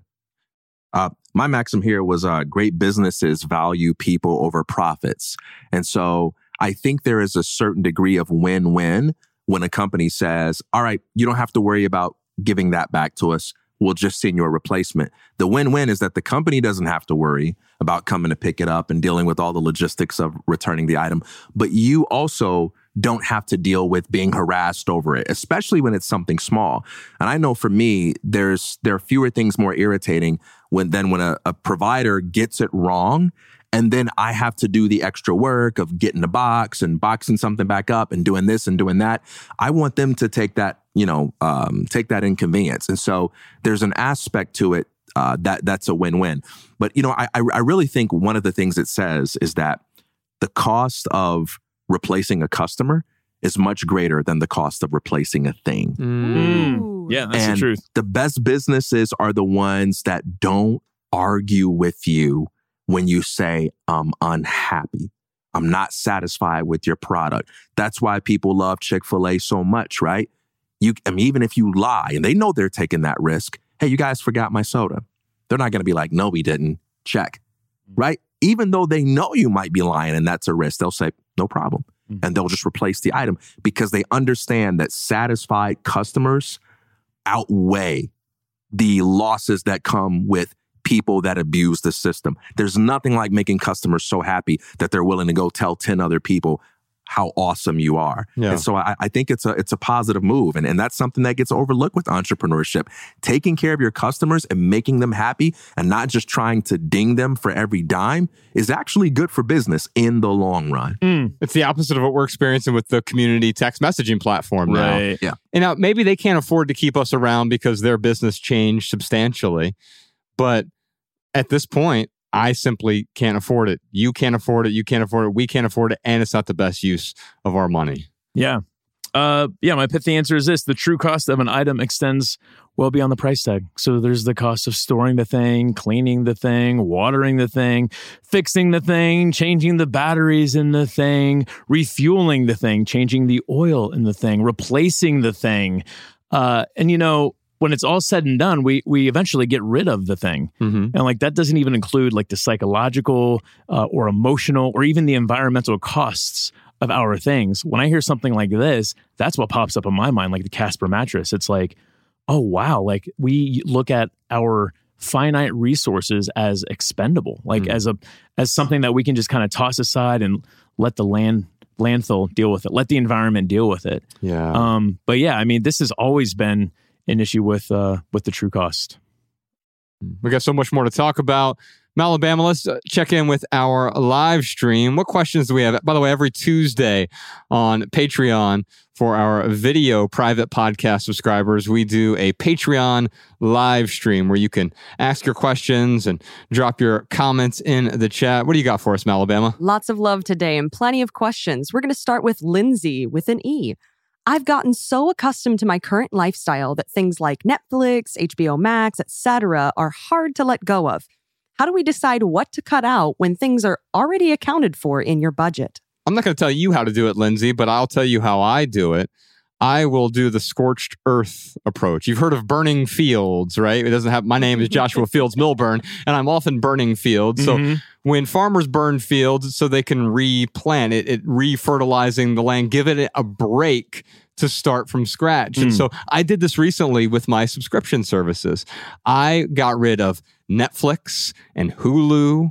I got rid of Paramount Plus and Apple TV and YouTube Premium and Spotify and Apple Music and Pandora and Tidal. Yes, I had Tidal as well. I had all of these streaming services. And so there was probably around a dozen, 13, 14 streaming services that over the top over time I had accumulated. Yeah. It didn't all happen at once. And so what did I do? I got rid of all of them, a hundred percent of them. And then I just waited. I didn't wait a month or a year or whatever. I just said, all right, I'm gonna give myself some time. Mm. When do I miss it? Immediately, YouTube premium. I needed that back because I hate advertisements. Yeah. Advertisements suck. Let's get rid of all of these advertisers. So I brought that back. And then, oh yeah, you know what? I do listen to a lot of music. Apple Music made sense to me, the streaming platform. Great. Did that. And then I waited, waited, waited. Ah, you know, I don't really need this. I don't miss that at all. I don't Mm. miss Hulu. I and all of a sudden you realize like, oh, I only have two or three or four streaming services now, but I've cut 10 of them out of my life. And by doing this regularly, you don't have to just do it with that, but anything that's in your budget. If you have this giant budget with 100 monthly expenses and you got down to zero, would you repurchase these monthly subscriptions Hmm. starting today? And if you don't feel compelled to do so, let them go. I love Yeah. that you and and like what it started with was getting rid of your internet when you move up to Ventura County. So like that was really the foundation of like, well, I don't have internet now, so I'm probably not going to need these different services. Um, so yeah, I mean, I would say you could even take it a step further. Um, what what I've been practicing, uh, my buddy taught me this. Um, you can watch whatever you need to watch on HBO Max or Paramount, whatever the streaming services that uh, Lindsay mentioned there, and then you can cancel your subscription. And then if there's something else you want to watch, you could sign back up for it a month or two later. They would love for you to sign back up. In fact, sometimes they give you a better deal when you when Mm. when they win back a customer. So um, yeah, I mean maybe that's a middle ground for you, Lindsay. Like when's the Yeah. last time you watched HBO Max? When's the last time you watched Paramount Plus? Mhm. And uh, yeah, turn them off and turn them on when you want to use them. Or never turn them on again if Right. you don't. Yeah, Yeah, that's good. you just made me think about Spotify. Like I gotta, I want to be cool. I, I want to be cool so bad, Josh. No, no, that what you're Spotify Spotify is inferior. Like so Oh, is it not cool anymore? I'm not saying that it's way cooler, but Yeah. isn't that how it works? Many of the cooler things are inferior. Oh yeah, yeah. Apple Music's uh the with the lossless audio, their audio, as long as you have it all turned on in the settings, Mhm. their audio is so much better than Spotify's. It's not even close. What does it say about me? Because like I was just at uh, my aunt's place and I'm talking to my little cousin. She's like 13. She had a friend over. Her friend was like 13 years old, and they're listening to Spotify. And um, if I mention Pandora, they look at me like I'm a dinosaur. they're like Pandora. Oh, was that on the radio back in the day, Grandpa? Oh my god. anyway, but it, what does it say about me though? That like I really do hold on to Spotify because I'm like, yeah, I am cool. I'm using what the kids are using, but I'll never use it. I use it to listen to Rogan every once in a while, but yeah, um, y- yeah, I need to I need to rethink some of these other services I have too for sure. I'm glad this this topic got brought up. Ryan's walking in the room with the baseball cap to the side. Hello, fellow kids. with, the, with the backpack on. What's up, peeps? so, have you discovered anything that's the bomb lately? hey guys, what's what's popping? um, so, w- one quick thing I'll say about this is that there are fewer things we underestimate more than our ability to be happy without the things we already wish we could get rid of. And so, a good example of this is think about uh, compulsive habits or addictions, you know, things that you just want to stop doing, stuff that you want to stop eating. When you're thinking about it hypothetically, oh, but will I be able to live without that, that, that pleasure, that comfort, that luxury? And, and you already wish that you could, but you don't get to experience that power and that clarity and that lightness and that freedom until you do get rid of it, right? And so, I would suggest that scorch earth technique where you say this I'm going to get rid of them all. And maybe I have five of them. And I'm going to say I have the permission to keep something like one or two. But here's my rule the next thing I want to watch, if I sign up for it, that's the thing I got to keep. So Mm. if a movie comes out and I want to watch it on Disney Plus, okay, I can sign up for Disney Plus. But if I do that, that's the one I'm keeping for a year. Hmm. And that cost will make you say, oh, do I really want Disney Plus for the sake of this one movie? Or do I want to wait on something I feel more excited about? It'll just introduce an element of critical thinking to it that you might find helpful. Mm. We've got a I like bunch more segments to get to. We got our obsolete objects. We have the advertisement suck segment. We'll review a sucky ad. This one, guys, I can't believe it. And it's not even technically an ad, but we'll we'll get to it. Uh, Are they someone selling pagers again? sort of. oh man. it's it's so bad that I turned it into an ad. We also have a, a home tour, but we're taking a detour. We're going into the studio, doing a studio tour later on the private podcast. Many more live stream questions to check in with later in the episode as well. But Malabama, what do you got for us first? Here are some minimalist comments and insights from our listeners. Hi, this is Joe from Dallas. I was listening to some old podcasts, your collection one. I'm a disc golfer and I used to have 500 plus discs, of which I had probably thrown 50 of them more than one time. I had a big bag of putters, uh, 20 putters I used to carry around to practice putting with. Uh, one day I bought a smaller bag so I could walk around with the putters and not have quite as much weight, only fit six putters in it. Uh, I had forgotten my larger bag and just had the smaller bag when I went out to play the next time. And I had to grab five discs to take on my round and I shaved four strokes off of my best round ever. It was not a fluke. I continued to play with this smaller bag with only five, a couple of drivers, a couple of mid ranges, a couple of putters. And I kept getting between two and five less than I had ever played before uh, I could only throw what I was really comfortable with because that's the only choice I had, and I became a much more skilled disc golfer by cutting down those options. Hi guys, this is Stephanie from Harrison, Ohio. I'm calling in regard to your May 1st episode with Rich Roll about food. I had a comment and an added value. Um, my comment is that it was really nice to hear from somebody who is vegan um, about keeping things simple because I've transformed over the past few months um, through my vegan journey and I've discovered the same thing that just keeping things simple when it comes to food uh, makes things a whole lot easier. It's not as hard as what you might think in the beginning. But in my beginning phase of becoming vegan, I did find uh, a blog and um, a cook and baker who really added a lot of value to my my recipes and what I chose to add to my daily intake of food. And her blog is the Minimalist Baker. Her idea is that she has the least amount of ingredients, the least amount of tools to make each recipe. And I have not had a bad recipe from her blog yet. You should check her out. Welcome back to the Minimalists Private Podcast. Before we get into our other simple living segments, let's read some more about less. I have something to infuriate you, ladies and gentlemen. This is from The Guardian. This is uh, number 10, which is uh, 10 Downing Street in, in, in the UK. They, Mhm. they call it number 10, but it's like what we would call the Department of the Treasury here. Oh, So it's UK's Oh. Treasury Okay. considers 50 year mortgages that could what? pass down generations. Get out of here. Get out of here. Cautious welcome for idea to tackle housing crisis, but experts warn of risks to those inheriting. So You think? I'm going to read a little bit of this and then we'll talk about it. Well, you can follow along. We'll put a link to this in the show Mm. notes, theminimalists.com slash podcast. You can find a link to this article over there. Downing Street is exploring the idea of trying to tackle the housing crisis with ultra long mortgages of up to 50 years. This is the worst part, guys What is this, America? that could pass between generations, allowing more people to b- build up equity. Okay. Ra- okay, so I'm building up equity my entire life. It's like you're, if you're paying rent for someone else, you're not building up equity. You're building up equity for someone else. And what a farce that is, anyway. I mean, TK, maybe we could talk about this in a bit. I know this isn't TK's tweet of the week yet, where he goes on some anti government tirade.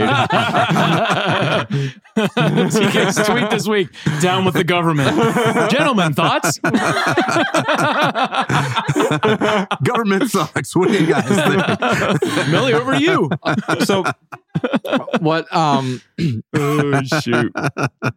what I've I don't even know where I was going with that. I don't even know. Refresh my memory, please. Uh, 50 year mortgages. oh yeah. So Building equity, it's a farce. let's here's the thing. Let's say I uh, own my house. Do I really own it? Because I don't actually. When anyone has a monopoly on violence, and I think this is where TK when I will our Venn diagrams overlap a little bit here. Mhm. But um, let's say I own my house and it's a five hundred thousand dollar house, right? Yeah.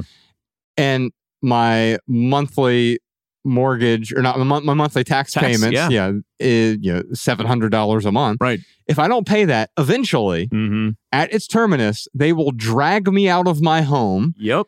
and take the house from me And the land, and the land everything that's in it. and so do i actually own it at all So you're, you're really just renting it from the government this whole time. Right. Yeah. I mean, that's it. That's what's happening. what am i missing here though like i mean i, I own the house theoretically i mean i don't right now because i have a mortgage that You have the I'm right to to live in it, and there are property rights. Um, so there are certain rights you get with air quote ownership. Right, but there's no such thing as a right in real life. That these are things that are made up by other human beings at some Oh, y- point. yes, but like you said about the monopoly on violence, um, these constructs uh, are very real when someone with a monopoly on violence enforces these constructs. But my point is, you're absolutely right. No question about that. But my point is that if I'm renting or I own, it's effectively the same thing in most respects because what you're saying Yeah. is I still have property rights. Sure. They can't just come into my house Yep. if I'm renting. I could be renting a shed down the street and you can't, the government can't just go in there. What's that go for in LA? It's uh, 3,400. that doesn't surprise me.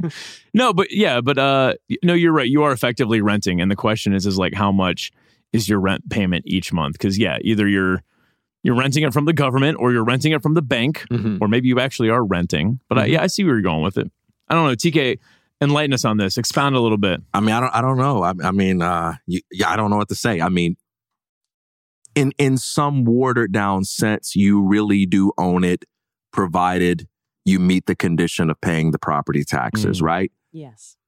One one critical difference between that and renting, however, is that you are able to cash out of that deal once you've paid off your home. Mm. So if you've paid off a home, I mean, if, if you bought a home and the value is a million dollars and, and maybe you're paying, you know, um, I don't know, um, in LA, what would that be? You're paying half half of that price every month. No, I'm just kidding. Yeah, right, right. But, but like, uh, and you, and you say, you know what? I want to I want to move to a different state and I want to get a smaller property, right? I want to get something more affordable. I want to downsize or I want to go into the renting an apartment game. Something changes, right? Um, you, you're in an empty nest situation or you're widowed or something along those lines. It might make sense to sell that house and be able to have, you know, a surplus of funds with which you could do other things. That's one thing that you don't get when you're just renting an apartment. You're, you're But, but also, bring it back to this article. That's one thing you don't get if you have a 50 year mortgage as well. Oh yeah, so Mhm. so the incentives are are really jacked up when it comes to that. I mean, basic economic principle, people respond to incentives. When you change the rules of the game, you change the way the players of the game play, right? And when the rules are such that you have to be good at something, you incentivize people to get good at it. When the rules are such that you can get away with being bad at it, you disincentivize people from doing the things that are necessary to be good. And when it comes to these 50 year mortgages, what that means is more people are going to enter the game of taking on these liabilities that they wouldn't otherwise take on because they know now they have more leeway to hand that on to someone else. And they not only have that leeway, but they have a noble sounding narrative Mm. that they can tell themselves about something good that they're doing for the next generation. Basically, the passing down of debt is being reframed as the creation of generational wealth. Wow. Wow. Yeah. So this really uh, kind of blows my mind. Um, I was at my aunt's place upstate New York, uh, a lot of Mennonites, and she was explaining to me that in the Mennonite community, they uh, encourage 100 year mortgages because you are allowed. It's it's it's seen as your right to essentially plan your next generation's finances. Essentially, is what Mm. it comes down to. Mm-hmm. Um, but because I'm thinking like, oh, like it doesn't. It, it seems like um, that they're given the right of like, hey, if you want to put your kids and grandkids into debt, you have the right to do that because you're the man, or whatever the reasoning is. Mm-hmm. But it's blown my mind because what you said is probably how it's pitched. Like, oh, you were like, you're creating generational wealth for your grandkids. Yeah. Mm. That is not how you build a legacy. Or that rather there's better ways to do that. Yeah. Oh, I would be Mm. so upset with my parents. I know. Oh, The, the article goes on to say mortgage experts said the idea could bring some benefits, but flagged problems, including the potential to saddle children with debt. I mean, that's the big thing, right? Imagine when your grandfather died a few years ago and you found out, oh, but also he also left me half a million dollars worth of debt. You'd be like, what? What? I, I, am I responsible? Do I have to pay this? Now, the way that things are set up right now, no, you wouldn't have to pay that. Some bank would uh, subsume the property, et cetera. They would have to deal with it. You wouldn't have to deal with it. Mm. But imagine if you were now forced to pay because someone else died and you happen to be part of their lineage. Now, I don't know if that's the stipulation here, but that seems to be the implication Yeah. of what they're saying. Now, does that happen regardless of the house and the mortgage? Because I have heard, and, and I don't know if you were just speaking to this, but like if um I have a bunch of debt and I got a kid and I die.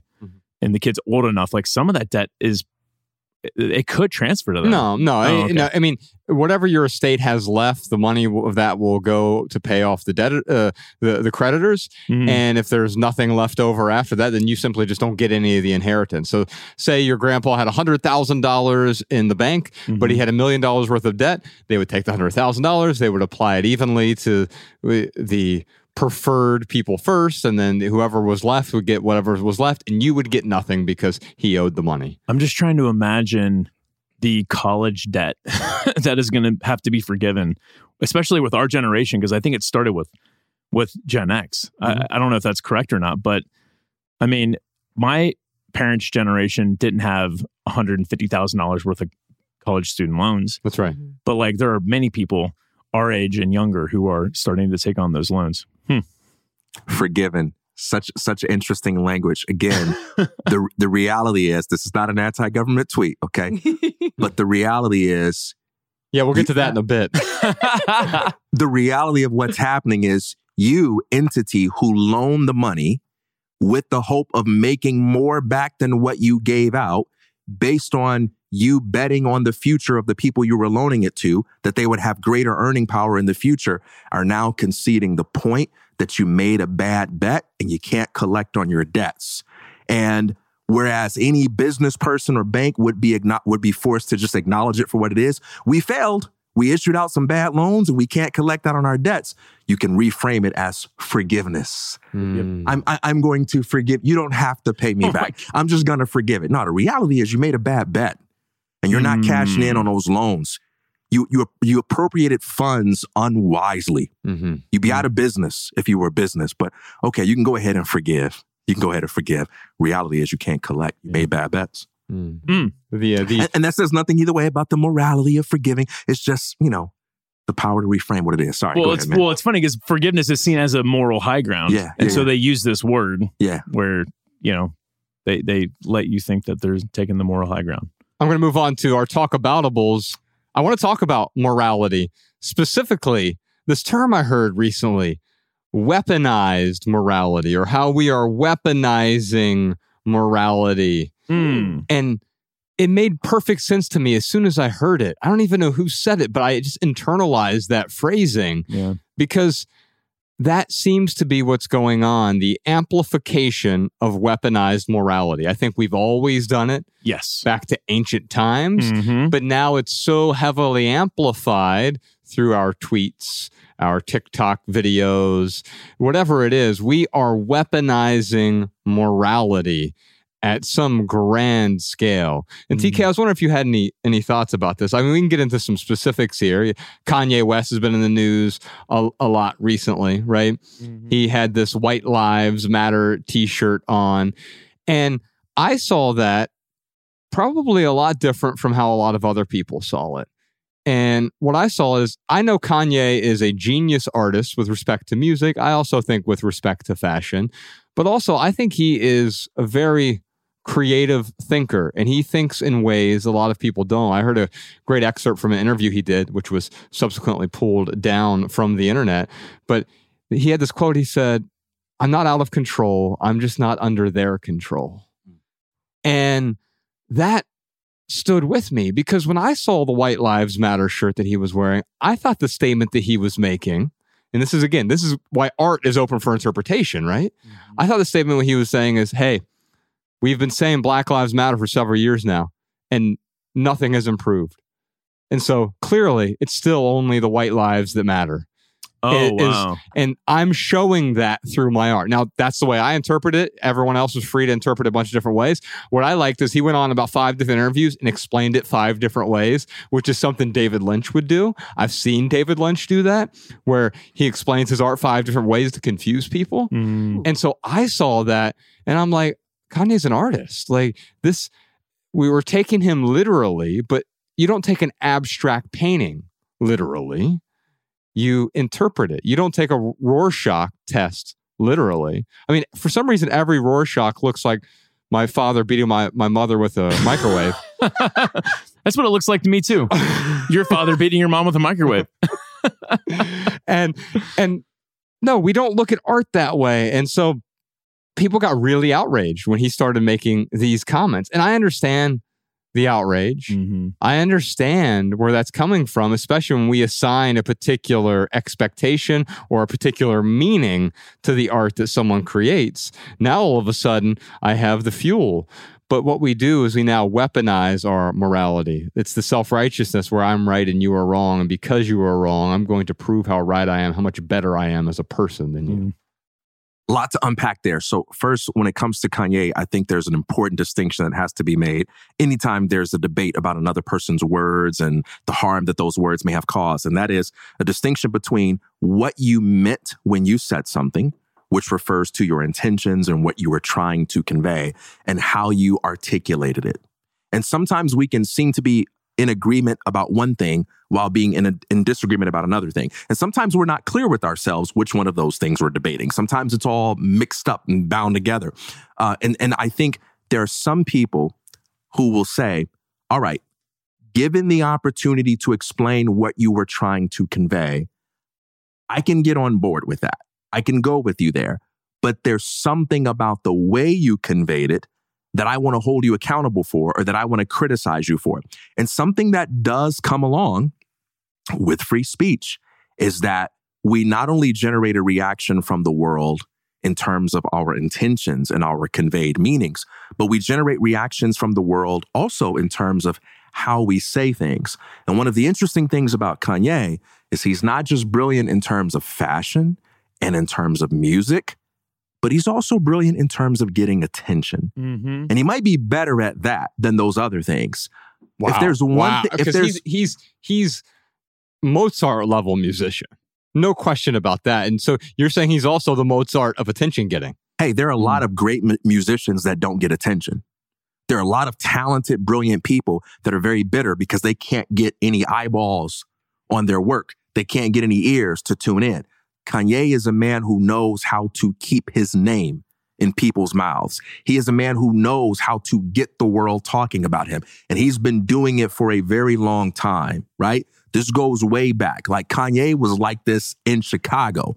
And so he is someone who, when he communicates, he's not just someone that's saying, oh, you know, he, he's got some like intended meanings that, you know, can be explained in a certain way that can make you kind of agree. But he's also communicating the way that he communicates because he wants a reaction. He wants anger. He wants conversation. He wants people to get mad at him. He wants the fight. He wants the bloodbath. He wants it. And so I don't think there's anything he said that counts as a, oh, okay. I realize how it landed now. And in light of this new information, I probably should have said it differently. He might be explaining what he means, but he definitely ain't apologizing for how he said it because how he says things is engineered specifically for the kind of reaction that it's getting. And there are some people, when I listen to them, I say to myself, man, I genuinely feel bad for that person because I think they were trying to make a good point and they they made a slip or they they fail to accurately anticipate how people might respond Mm. and now the whole point is going to be lost. I feel that way about some people.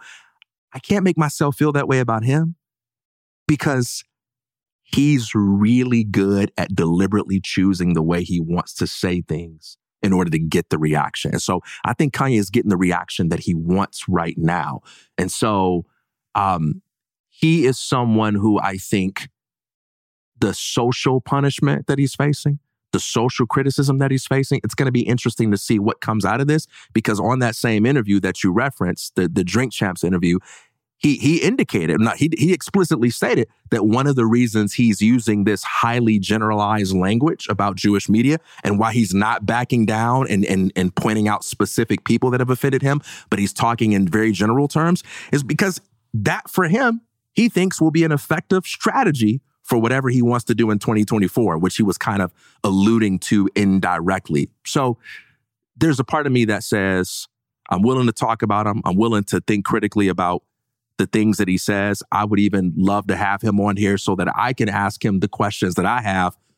But he's not the kind of person I can feel sorry for in terms of the way the world is treating him right now, because this is what he wants. This is what he has engineered. In the same way, when he walked up on that stage and took Taylor Swift's moment, he knew what he was doing.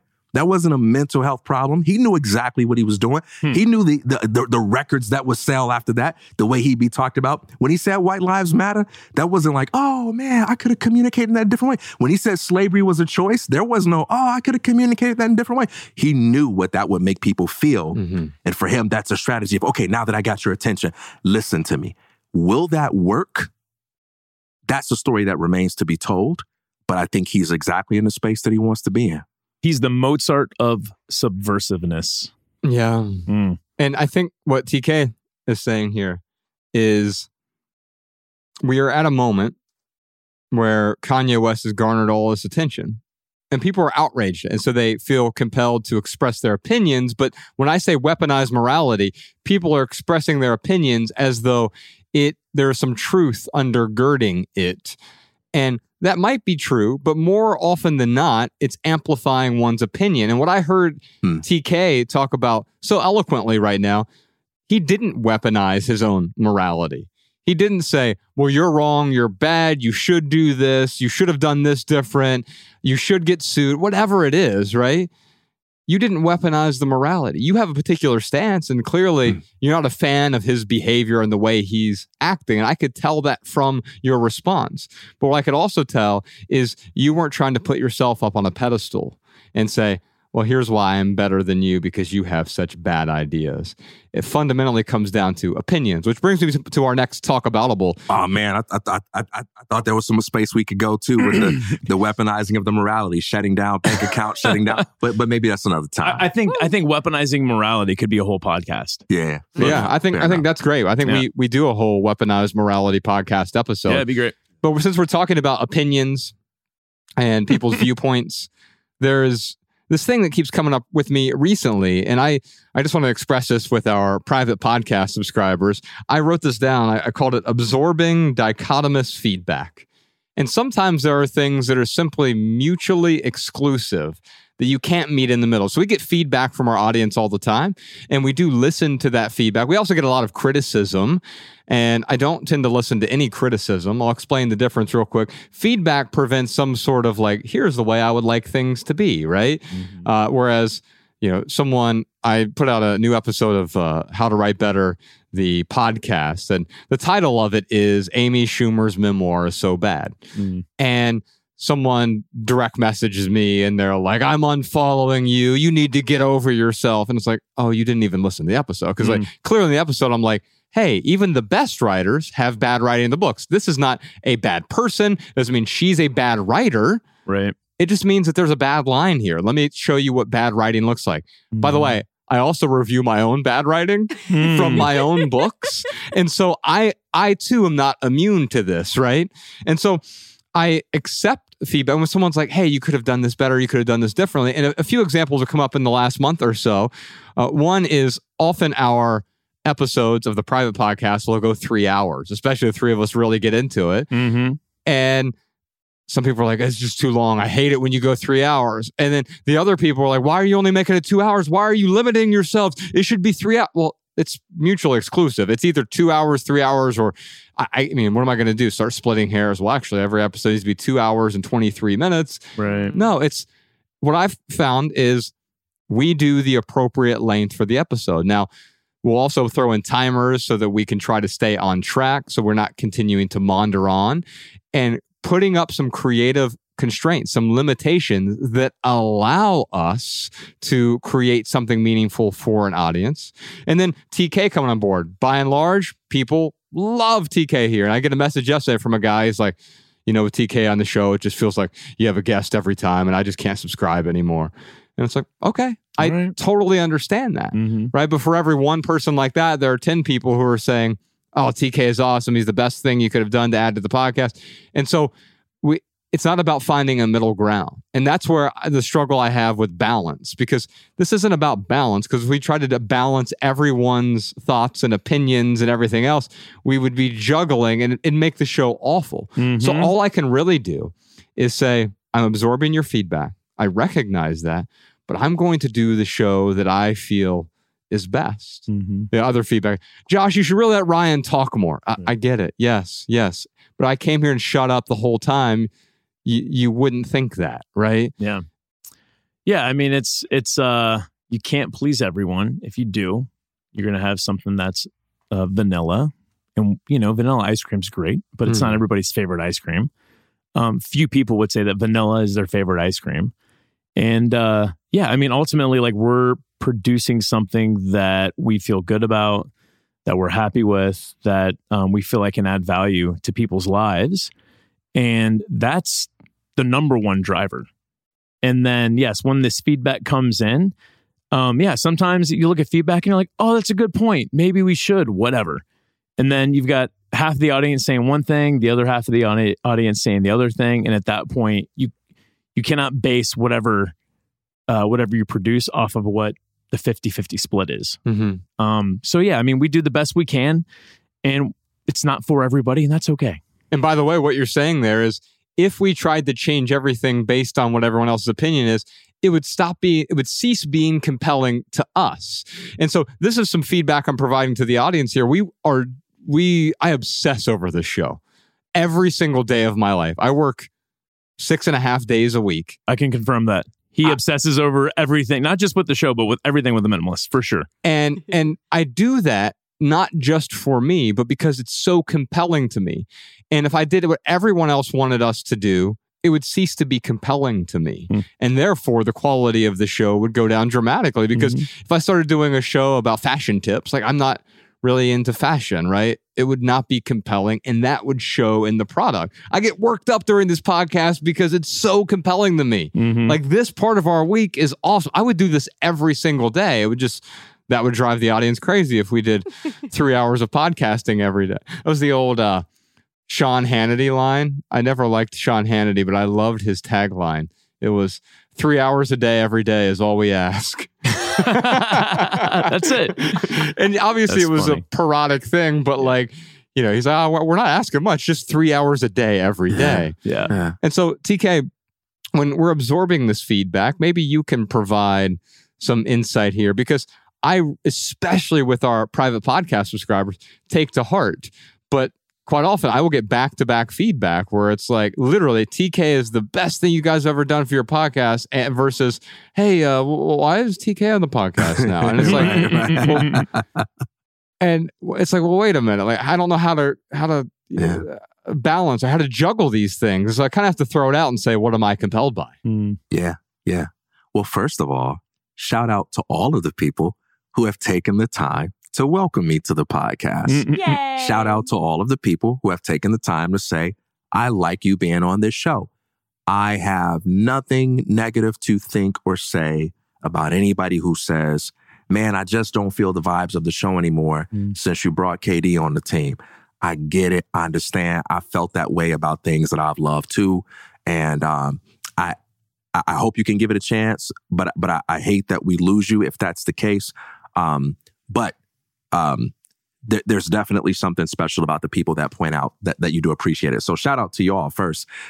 But man, I mean, well, it, it's it's a little difficult to talk about because I can't do it objectively, right? We're we're talking about something that directly pertains to me. But But let's let's let's make it somewhere objective. Yeah. So, uh, hey, I love when the show's two hours. No, I, I hate Yeah. when it's three hours. I and so like there's Yeah. there's this contingent of people where they're like, no, no, no, I would watch this for ten hours a week. yeah, And there are other people who are like, as soon as it goes beyond two hours, it you you've lost me. And it's like, I get that, right? And so we do Yeah. our best to to really make it nutrient dense within two hours. But if it if the conversation warrants three hours, like Dr. Zach Bush, it's going to be three hours. I'm not going to cut it short yeah, just to appease someone. Yeah. yeah. I mean, I want the four hour one one today, just on the weaponized morality. But like, um, yeah, it's tough. I mean, I've thought about this, and and I know this is a, more of a uh, kind of a in the weeds type of response, but I've even wondered, like, is there a way, like, just how we do the twenty minute version?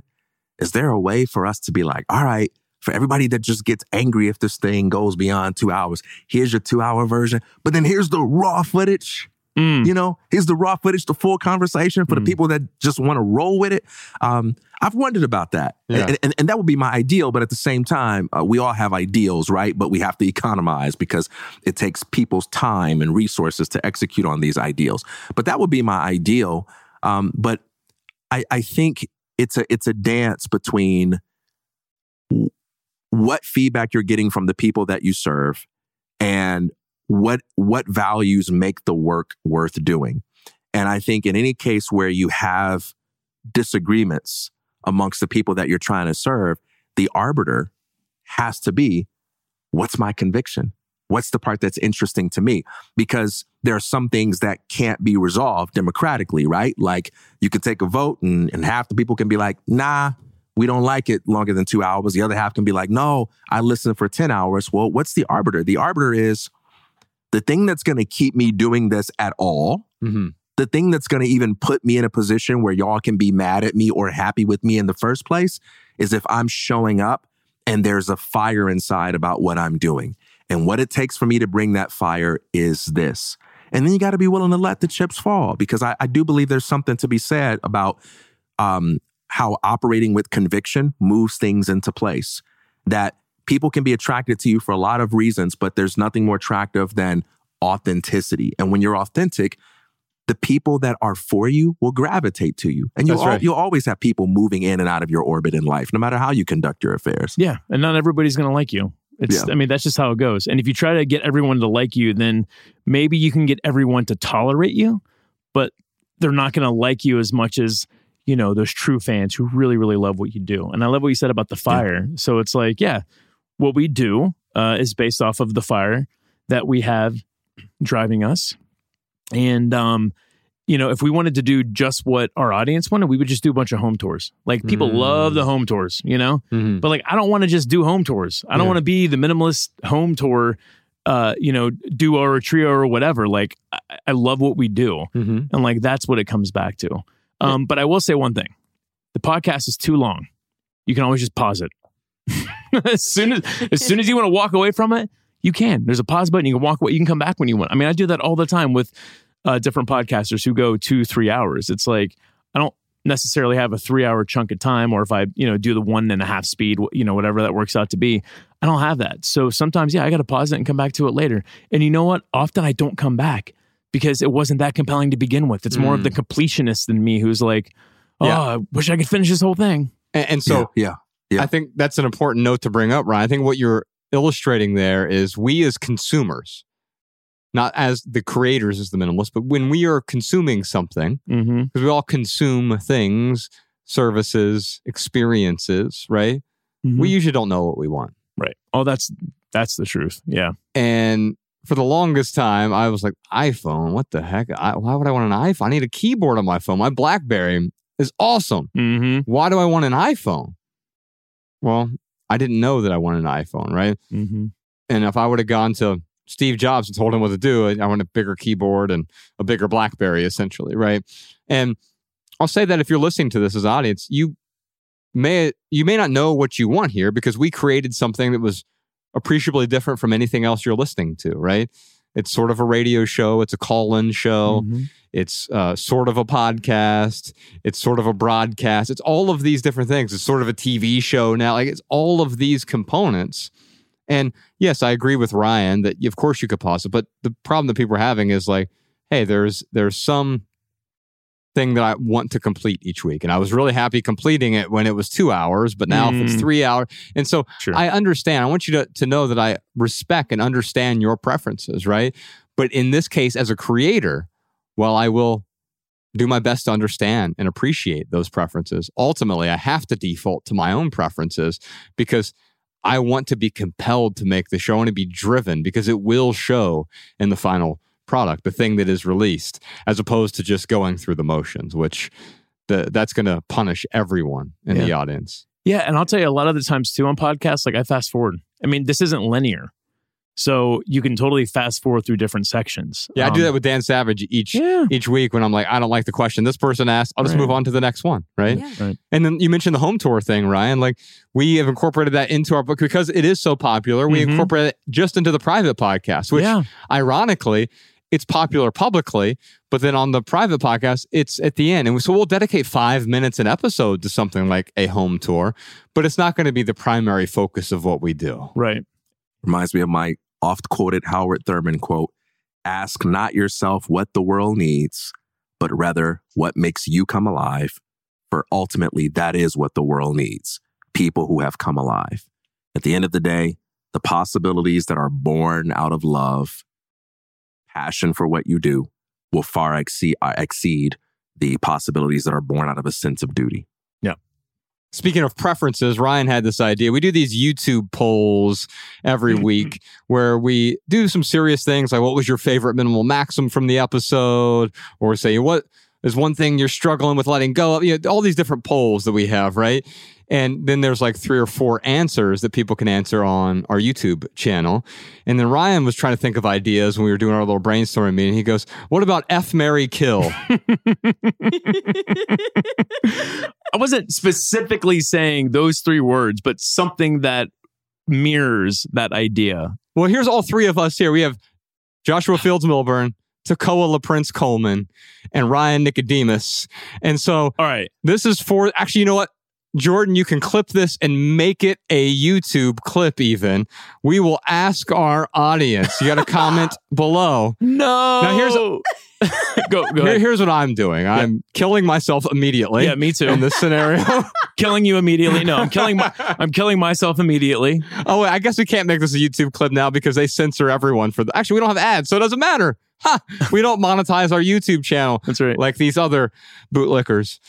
Um, am I allowed to say that? Mhm. Am I allowed to say that if you do any advertisements on your podcast whatsoever, you're actually part of the problem? You're a bootlicker. Um, anyway. I, I just don't like the taste of leather, Ryan. Yeah, I don't know. You know, it's an acquired taste. All right, so you kill yourself. I mean, so F, Mary, kill, Mhm. right? And so, I mean, in this scenario, I kill myself and then let you, I guess you two get married and you get to decide what to do with the body. I would, I would, I would kill myself. I would f Josh so I could hold it over his head for the rest of his life, and I marry TK because he's so gosh darn likable. I'm still trying to understand what it is we're doing. All right, let me give you an example. Um, I don't know, Cardi B, Brianna, and Roseanne Barr. You have to f. You have to make love to one of them. You have to marry one of them, and you have to kill one of them. So who would you do? Yeah, I think you meant Who- Rihanna. Rihanna, whatever. What did I say? I, I think you Bri- oh, I did say Brianna. Sorry, sorry. sorry. Um, yeah. So It was- it was you, you don't have to answer. You don't have to answer that. But that's like a high school thing. That like you never did that in high school, man. You ever talked I never, about that? I never played this game. Oh my god. I anyway, never, I never heard of this game. I'm not being pretentious. yeah. Anyway, but I, I that's thought it was like a game. bad science fiction writer's name. Yeah. F Mary Kill. No, you I was ha- like, oh, you don't have is- to answer like the options that I just gave out. But the idea is you have Yeah. to choose one of these verbs Oh for my. one of these people. You have to. Oh man. So then it's yeah. Anyway, all right. it's up to our audience. Patrons. You know when we have to explain the joke, it's not so funny, is it? I guess this- I suppose this won't be a YouTube video. So patrons, man, and, and the timing is so bad. You don't want to talk about killing a celebrity right now. oh gosh. So you want to you know? think you're a celebrity, TK? Man, You the wanna know- of this me. guy. you you want to know our audience's response to you, me, and TK. No, Oh, I, so three- I oh, actually, okay. I actually don't I'm not reading know. any of these. but if you kill TK, you're racist. Let's just say that. Hey, y'all, don't play this game. Don't play this game. I'm, I'm canceling this game. I'm canceling it. Don't play this game. I'm so pious. He's weaponized his morality once again. Speaking of weaponized morality, Malabama, do you know what Oh. time of the episode it is? It is time for TK's tweet of the week. Yeah. Oh. We have something here. People tell me if y'all wanted more of what I wanted. I wanted more time on weaponized morality. Hey, but we I- want more of that I- I too, play man. by the rules. We'll Hey, revisit hey, TK, I'm this sure. is this I'm is the thing with time tweet man- of the week. This is the Get thing my with time management is that we, we have to pick and choose how we manage our time. And know, uh, but we- thank God Josh is here to keep the train TK, we're currently 45 minutes over in the Yeah. episode. So Ah.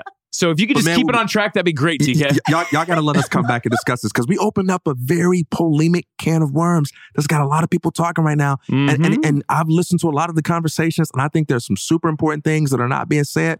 Most of what's being said falls under the banner of what is fashionable and what is predictable. And man, I would love to get Dude, we'll do we'll do a we'll podcast we'll on do it. It's great. time. We'll Hey, let's keep them salivating, man. They gotta they gotta want more, TK. You can't give it all to them. here's how the podcast works we talk Ah, about something. I know how it works. It man. Opens just- up a door, Mm-hmm. and that door then leads Creates- us into a future podcast episode. Yes, and it also creates fair an enough. opportunity. Fair enough. It also creates an opportunity for people at home listening to this or driving in their car, or whatever it is. It creates an opportunity for them to have this conversation with their friends and family. I mean, they don't have. We don't have to talk about everything, but Fair uh, enough. I would like to create an opportunity out of every single podcast for someone to go to their friend or family member and be like, you know what they were talking about this week on the Minimalist podcast? Yeah, what do you think enough. about this? Fair enough. If you have a question about anything to do with weaponized morality, give us a call 406 219 7839 or email a voice memo to podcast at theminimalists.com. We'll do a whole podcast episode about weaponized morality. Mm-hmm. TK, your tweet of the week comes from someone. You already handed do it to him. Oh, did I give it to him? Yeah, yeah, yeah, yeah. Yeah, it, it comes from one Peyton Elroy. I wish I had a button I could push where when I say her name, there's like an applause. Give it up for Peyton Elroy. There we go. All right. All right, Peyton, here is the tweet. Every it's not even an anti-government tweet. it's got You nothing really- to do with the If it's not, then you really let me down this week, man. don't don't turn it off, everybody. Okay, from Peyton Elroy. Every It just time says, let's go, Brandon. No. Ryan's triggered all of a sudden. from from uh, uh, Brandon's Twitter. it's about how government can't make you happy. No, no, no, seriously. From All right. Peyton Elroy. Mm-hmm. Every time you give energy to Ghost. Oh, I'm sorry, we're out of time. Moving on to the next segment. All right, Oh, man. TK, for real, for real. For real. All right, ready? Take four, take four. All right, Peyton. Peyton. Peyton Elroy. Every time you give energy to ghosts and hurts of the past, you choose suffering in that moment. The past is irrelevant for perspective, but it is gone and not relevant for peace. Peace can be found in any moment if you actively choose it. Dwelling is suffering, accepting is peace. We were talking about accepting earlier, and you know, it's part of the serenity prayer. It's part of yeah, a lot of Hindu practices as well. Mhm. I was walking yesterday through the tennis courts at the athletic club that I go to, and there are all these little maxims on the sidewalk, and uh, one of them said, "Let go of, accept one thing that you can't control today, and you'll experience more peace." Whew, that's Oh. good. And if you just accept one thing that is outside of your control, not everything, I mean, it'd be great if you could, but like, what's one thing that you can't control, that you are just clinging to, you're struggling with? It's interrupting your serenity, it's interrupting your peace. Unfortunately, we try to pursue peace, which is one of the most absurd things that we can mm. do in our lives because peace is not out there. We try to add more things to give us more peace. There's no such thing as more peace. It is either peaceful or it is not peaceful. With How to Write Better, I've been doing this terrible words series. And colloquially, we often talk about things like, oh, you know, TK, he's a very unique human being. Mhm. Well, that's technically not true. You are either unique or you are not unique. Something can't be sort of unique. Mm. Because unique means to be of itself unlike anything else, right? Mm-hmm. That's like saying the poison is very fatal. What, as Mhm. opposed to what? Kind of fatal? Yeah. Either way, you're dead. He's only mostly dead. Yeah. Oh, shoot. and and so we we often have these these binaries and i think one of the things that we don't talk about though tk with respect to the, a tweet like this is i think most of us just don't value peace anymore we Mm. we consider it to be boredom but what if i were to reframe that boredom as peace Mm. Yeah. It makes me think of something. I believe it was St. Augustine who talked about evil and good. And he, and he says, evil is not a thing in and of itself, but it is the privation or absence of good. So when we look at something and we say, well, that's evil, what we really mean is there's something good that we wish we were observing and it's absent. Right. So if someone just walks up to you, arbitrarily punches you in the face, and I'm inclined to say that's evil, it's because I have an image of the good, namely that a good scenario is when someone respects your body, you respect their body, and you're able to interact with one another respectfully. And what I'm observing is the absence of that. And in a similar way, we could say that peace is the thing and disturbance is the non thing, right? Mhm. And so Mhm. peace is kind of like that default natural state that's Mhm. characterized by the absence of disturbance, which is why so many people find peace when they meditate Hmm. because they're not analyzing the past. They're not regretting what they did yesterday. They're not trying to plan out what they're going to do tomorrow. They're just being there and kind of like getting in that gap, so to speak, between the thoughts, as Wayne Dyer would describe it. And they feel a peace, not because they went out and grabbed something that wasn't already inside them, but they let go of this none thing, so mm-hmm. to speak, right? And, and, and they allow the waters to settle. And just like when you look at the ocean, right, when the waters settle, you can kind of see what's always been there, but just kind of been covered up by the waves. And that's kind of how I see peace. And and what I love about this tweet is that she is able to so eloquently articulate the power of letting go of the past without being dismissive of the past. She's leaving that room for you to hang on to what's valuable because you can be invalidating and be like, just get over it. Just let it go. Just stop talking about the past. But no, there's a piece of the past that's worth me holding on to forever. It's the piece that strengthened me. It's the piece that contributed to my self actualization and my self discovery. But then there is an aspect of it that is worth letting go. And it is namely that aspect that is keeping me from continuing to evolve. Lastly, this also makes the case for why it's worth saying timeless truths over and over again in your own way. Sometimes people dismiss things that they already know uh, under the banner of, well, we already know that. Peace comes from within. Let go of the past. We, we already know all this stuff. But yeah, but when you have an epiphany, it's not because you're getting new information. It's because you're reframing what you already knew in the light that is provided to you by some unique way of putting it, some unique way of articulating it. That's Yeah. why I love this articulation of this timeless truth. Yeah, it's it's a great tweet, man. Um, it makes me think about how recently uh, I've been, you know, telling myself the whole, uh, you know, if I worry about something that might happen tomorrow, I'm worrying about that right now, and let's say tomorrow it does happen, at that point I'm worrying about it twice. Hmm. And this is pointing out like you can actually worry about it three times Yes. before it happens, when it happens, and after it happens Yes. and uh, any anything worrying about anything other than in the moment is probably not going to serve you as well as you think it does. Yeah, there's the real fear, the real danger of immediate danger. If Mhm. you're under threat of something, right? If someone pulls out a knife on you on the street, yes, it makes sense to worry about that. but when we start, as she says in the tweet, dwelling, dwelling is just mental clinging. Mm.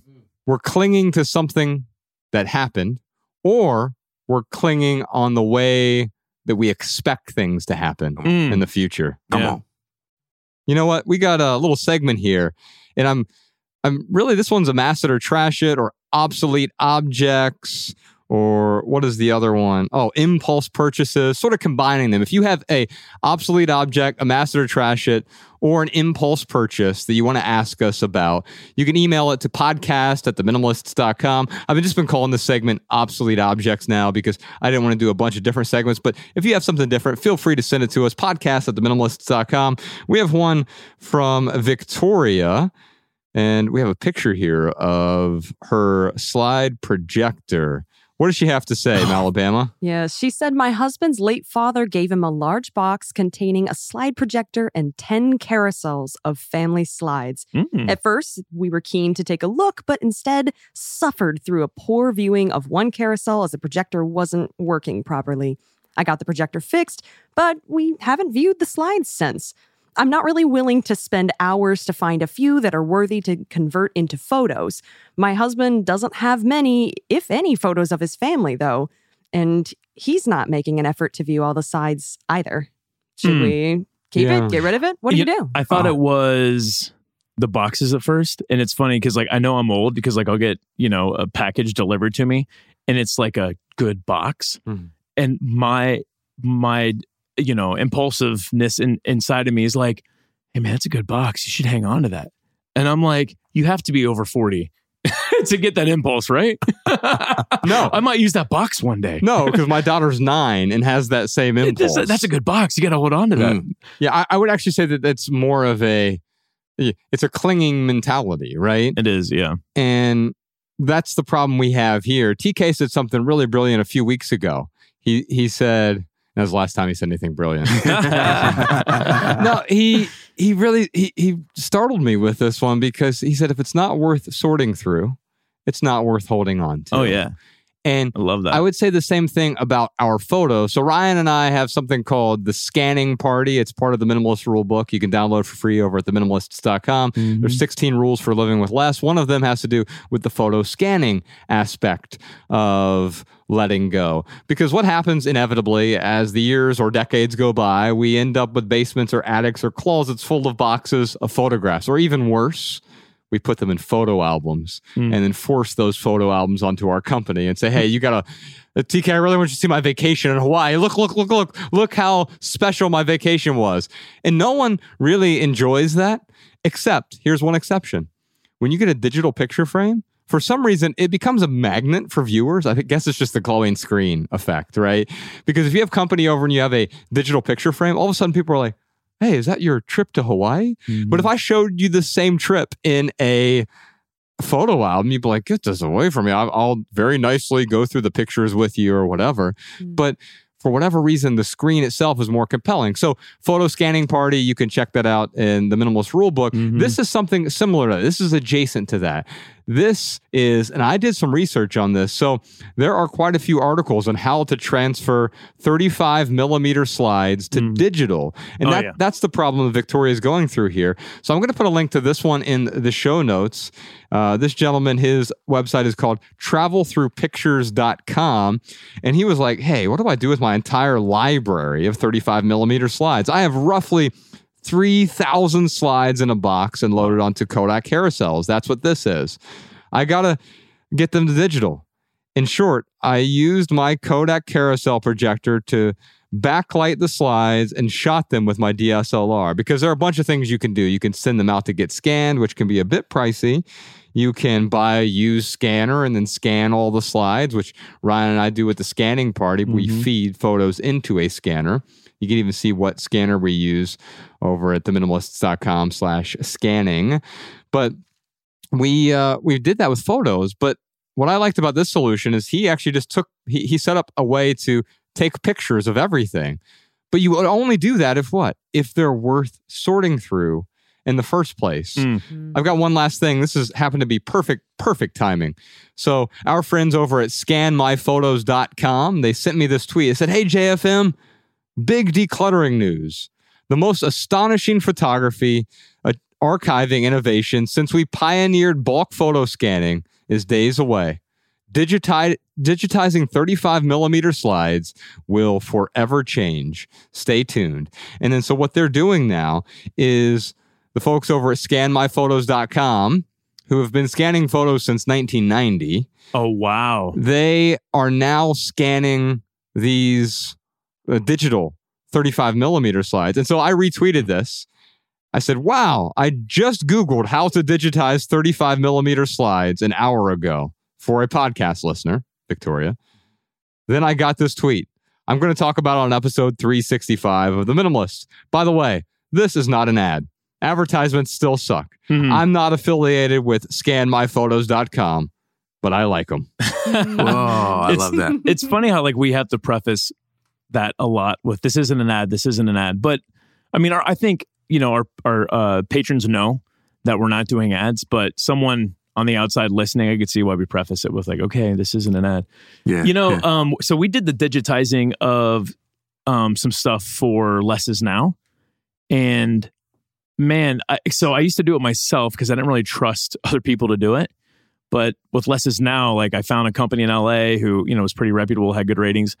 Oh, it's so it's so it's so easy. Like you drop it off, Mhm. they do it for you, and then you have your digitized version. They'll throw the old ones away if you want. They'll give you the old ones back if you want. Yeah. But yeah, I mean, what, you, what cracks me up about this though is that the slide projection photo album, like it was a cliche on how much kids, friends, family members, how much they hated to sit down and go. The only people who get joy out of this is the person who's clicking the slide and telling the stories about where they were on vacation or whatever it was.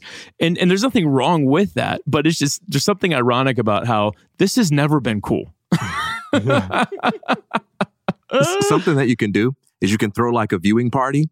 If no one signs up for it or shows up, then no one has a say on your decision to throw it away. And you can Mm. make that known ahead of time. That's And good. if anyone does show up, then they get to say, that one, that one. Oh, let's keep that one. And then you'll know at the end of the viewing party which photos you want to take the time to keep. But if no one shows up, no one really cares. Yeah, let it go. Oh, that's great. Yeah. We're going to move on to advertisements suck. A little segment we do where we talk about a sucky ad. Someone sent us this one. Carla did. This is the adult happy meal. And here's let me let me just say this first. In fact, can I get that iPad so TK and Ryan can see it? If you're watching the video version of the podcast or the live stream, you'll see it here above my left shoulder. But this is not technically an advertisement. And when I say advertisements suck, I am being really specific. This sucks for another reason because you're selling poison and repackaging it with as fun.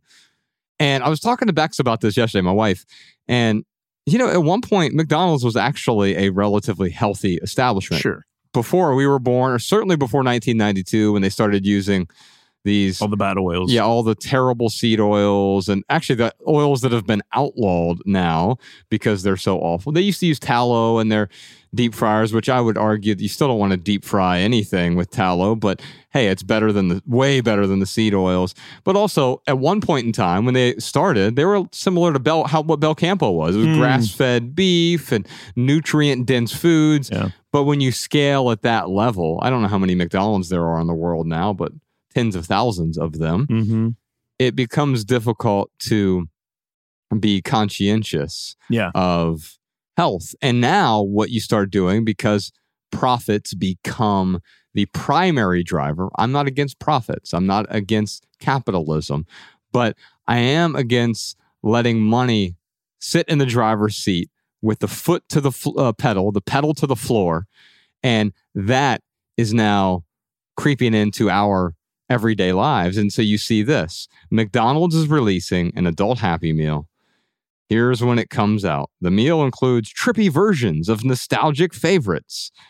And so an adult Happy Meal is what exactly? Well, a 10 piece nugget or Big Mac, medium fry, and a medium drink with a toy. Yeah. This is uh it's genius in the way of like this is great advert which by the way I think I have seen an advertisement for it.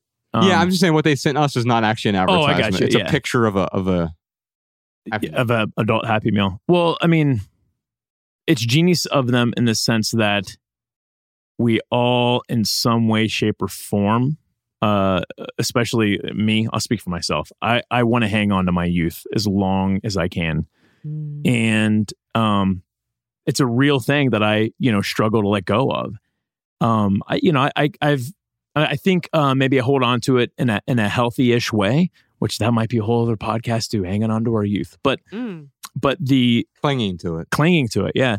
So um, the adult Happy Meal, what they've done is they know that like our generation grew up, like that's when they introduced the kids Happy Meal, and there is this warm fuzzy feeling when you get that you know cheeseburger and small fry and the little little plastic toy that breaks you know a week later. Um yeah and, and they're like they're using nostalgia to get adults to go and buy some really unhealthy food. So i mean that's probably the biggest problem i have with it. But this isn't a judgment on anyone who gets an adult happy meal. It's more about like mcdonald's just using our it's like pulling on our heartstrings to like get us to go and spend money at at McDonald's. Yeah, that's that's wild. Yeah, I, I don't imagine anyone who doesn't like McDonald's now is going to be like, "Oh man, I'm I'm going to McDonald's now. They got Yeah. the Happy Meal. I, I want I want the toy that comes with the food that I don't like." I imagine this is going to be people who already go to McDonald's, uh, but who, like you said, might be buying the nostalgia that they're selling. One of the interesting things about the profit motive is that when you do something for the money, you stop doing it when the money stops. And so I'm super curious to see Mm. what happens. Like, yeah, is this generation nostalgic enough to to to warrant that? McDonald's is making a bet. They, they they've probably done their research and they made some assumptions and some inferences, and it's going to be really interesting to see if this is something that takes off. If people are like, "Yeah, I love having my toy," or if it's something that McDonald's pulls back on in like six months, it wasn't profitable. But Yeah. it but it is an interesting kind of way of looking at what what they think of this generation and what what will make this generation happy like a, a toy it's, it's kind of fascinating Well, yeah, to me it says that they think our generation um you know, we're still a kid at heart, which sounds good, but to me it it's, you know, that could also be taken a different way. Yeah. Um but you know, I just noticed here too they're playing on the uh scarcity aspect of it too. So October 3rd until whatever. Mhm. Um that's when you can get your adult happy meal, but you're right. If it does really really well, you'll probably see it come back. But I would s- think. some people say this is kind of like why we work or like Google campuses took off. Like like an off, you can't have an office space now without a pool table or without a keg of beer or without toys because it's a generational thing Mm. of people want to have the opportunity to kind of be a kid at work. Mm. I don't, I, I- I don't, I don't, I haven't looked delved into that topic or analyzed it thoroughly, but it just makes me think of that. Man, we should do a podcast on clinging to our youth. Yeah, and by the way, you know, it's been said for thousands of years. You, Jesus talked about if you want to experience heaven, you have to become a child again, Hmm. right? And so there's that. But we're you can also use it pejoratively. Like this isn't what a child does. This is marketing that is originally designed to coerce children to drag their parents into a fast food establishment. And this is why 40% of Americans eat fast food daily. That's insane. It's poison. forty percent. This is not healthy food. And Man, it's not even food. It's food like products and- Mhm. and it's calorie dense. Uh, but calories are a terrible way to measure. It's not calories in, calories out. That's like measuring your food with square inches. How many square inches of food do you have today? Mm. Well, why does that matter, right? It's what kind of calories you're putting in your body that's inflammatory, that is spiking your insulin, that's causing diabetes. A tremendous amount of the population is either diabetic or pre diabetic Yeah. at this point. And it's Mhm. because, I mean, it's in correlation at least with the amount of junk food that we're eating. And we're doing it out of nostalgia or out of convenience. And it is quite literally killing us. it's so crazy to me how like a lot of uh political arguments.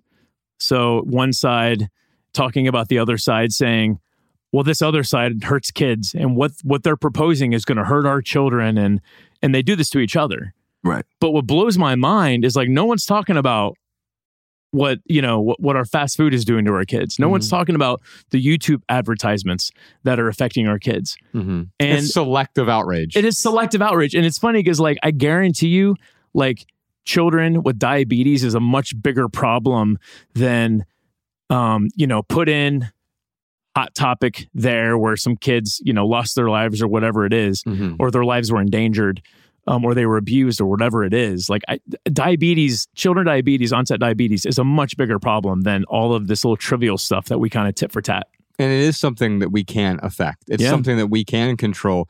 But I mean, most of us, I thought that I was eating vegetables every time I ate French fries from McDonald's when I was growing up. I thought, Mm. well, I mean, technically it's a vegetable. And Cooked in vegetable oil. Right, yeah, yeah. Well, when we were kids, it wasn't actually. It was it Oh. was cooked in tallow, which Oh, was okay. a little bit better for us. But the the the problem is that like everything that we've been told is either a lie or it is not the truth and and i quite i, I mean virtually everything uh where you know we've been told you know salads are healthy for us or whatever and we'll go down that rabbit hole a different episode Mhm. but it's a lot of fancy marketing that is there to sell us an agenda Mhm. not to enhance our living experience while we're on this earth. So, so what we got to do there is we got to find a political party that we can pin this on and be like, see, this is what the conservatives want. Right, exactly. This is what the progressives want. And then everybody will start hating on it. Yeah. this is what the Green Party wants. Anyway, yeah, that's crazy. Unfortunately, all the parties want this because, I mean, there is an aspect to the freedom of choice when it comes to food. And you know what? We got the freedom to eat Twinkies and McDonald's every single day if we want. And that's my right as an American, gosh darn it. I saw Twinkies in the Constitution. it's time for our Photo Friday home tour. Yeah. Little here, segment we do here on the private Here you go, Dan. podcast. You can hand that over to me. Oh. Just pass it to TK. All right, we'll take that again. That was so great. That was so great. All right, here we go. Uh, it's time for our Photo Friday home tour, a little podcast segment we do here on the private podcast. We usually go into one of our homes. I just got some great photos from TK. I think we'll be exposing him next week. TK exposed.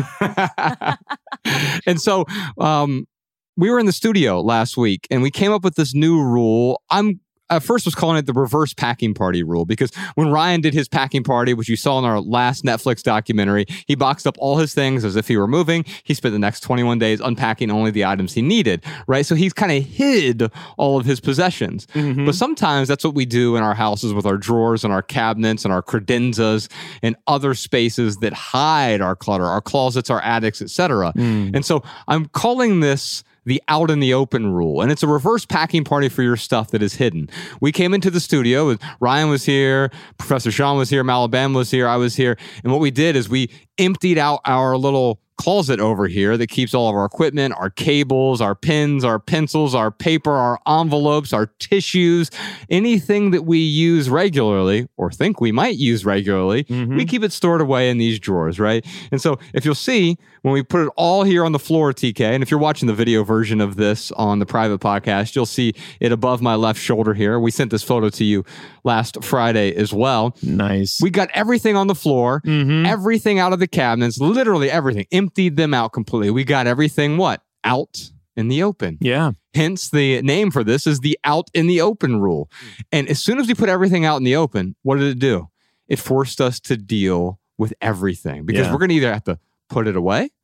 There are a few things we were able to sell. Mm-hmm. Most of the things we'll either donate or a few things we're actually holding on to trash. Why? Why? We're the minimalist. Why do we have all this stuff? So if you're looking at the photo here on the screen, or if you just listen to the audio version, I'll I'll say a few things we have here. Like we had a few mic stands. Obviously, we use those regularly. We had some cleaning solution. We use that. And then there was a bunch of like extra cables, this pile of cables in the back. It's like, hey, we never use these cables. Here's another pile of things that we used to use, but we don't use them anymore. And so getting everything out in the open, I applied this to my home last week. And because I was talking to Ella about everything that she owns, and she's like, I just love stuff. and, and and I'm like, do you use some of your stuff? I use all of it. I play with all of it. I'm like, really? and like we start getting some stuff out, and I'm like, when's the last time you played that? Oh, I don't play with that anymore. Mm-mm. And as soon as she realized that, it took away the clinging. Mm. You get it out in the open, Mm. and sunlight becomes the metaphorical disinfectant here. As soon as you see it, I don't need to hold on to this anymore. I can let it go. And it made putting the things back so much more manageable, didn't oh it, Mal? my gosh. Yes. It was very satisfying to be able to reorganize those cabinets because there were so many things that were useful a year ago or, you know, six months ago. But our needs change over time. The studio changed. All of our preferences kind of got tweaked a little bit. That was incredibly helpful for my OCD. so I found that doing this at home, even with relatively organized closets or drawers or whatever, getting the thing out of its normal environment, out of your clothes closet, even though, yes, I wear those things sometimes, getting it out, putting it on the floor, getting that linen closet, everything out of it, just throwing it on the floor. Okay, what do I actually want? Now that it's out in the open, what do I want to put away? What do I want to hold on to? What am I going to get value from? And what do I need to get rid of right now? Because it is simply getting in the way of the things that add value. Hmm.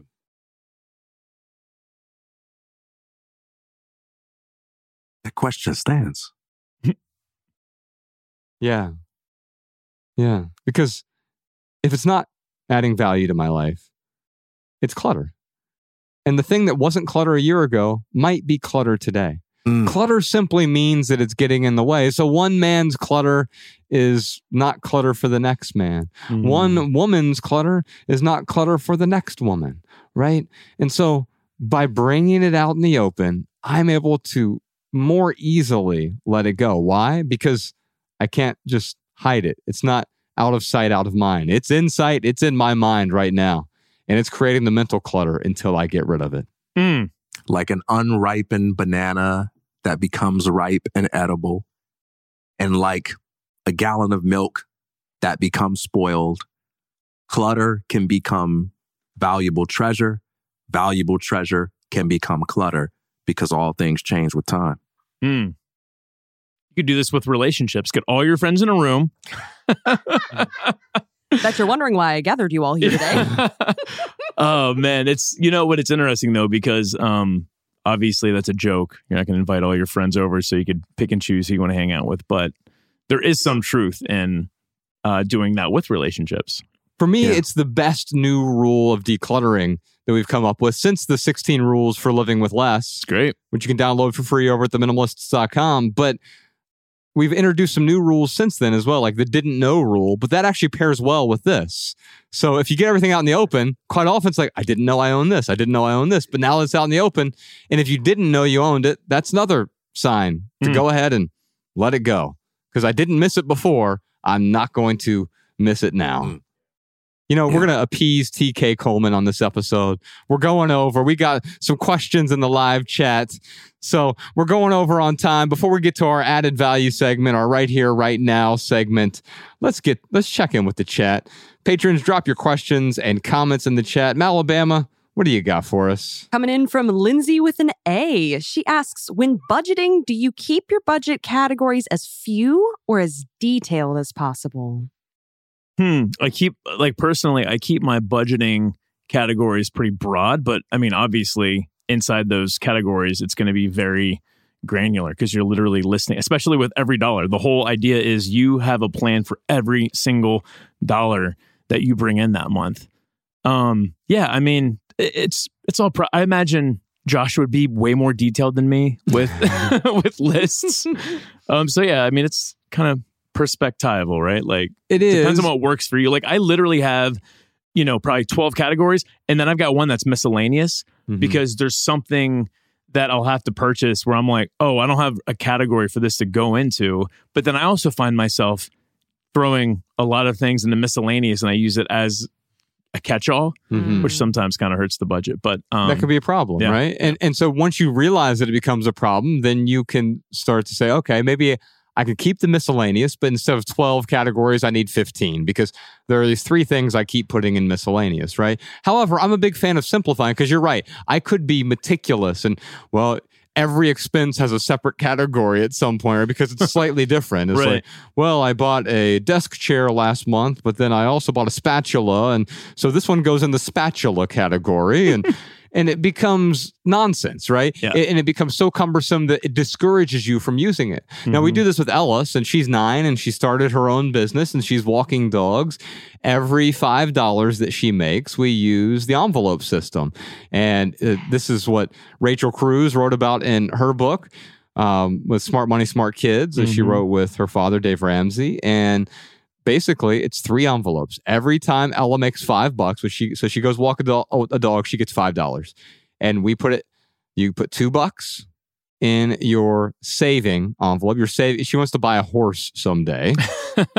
um, I love that. yeah, and so like she's going, too. and then you have two dollars for the spending, so you can spend it on the crystals or the ring that you want. That's your spending money, right? Mm-hmm. And then $1 to giving. Mm-hmm. So you have saving, spending, and giving. And you have those every $5 you make, it automatically goes into those three envelopes. And she's constantly counting the money. Oh, I've got $30 now that I can give to other people, right? And she'll ask sometimes, why do I have to give this away? I'm like, you, you don't have to do anything. Right. But is it helpful when someone helps you out? When when they give you, when they support you? Mm. And she's like, well, no, not really.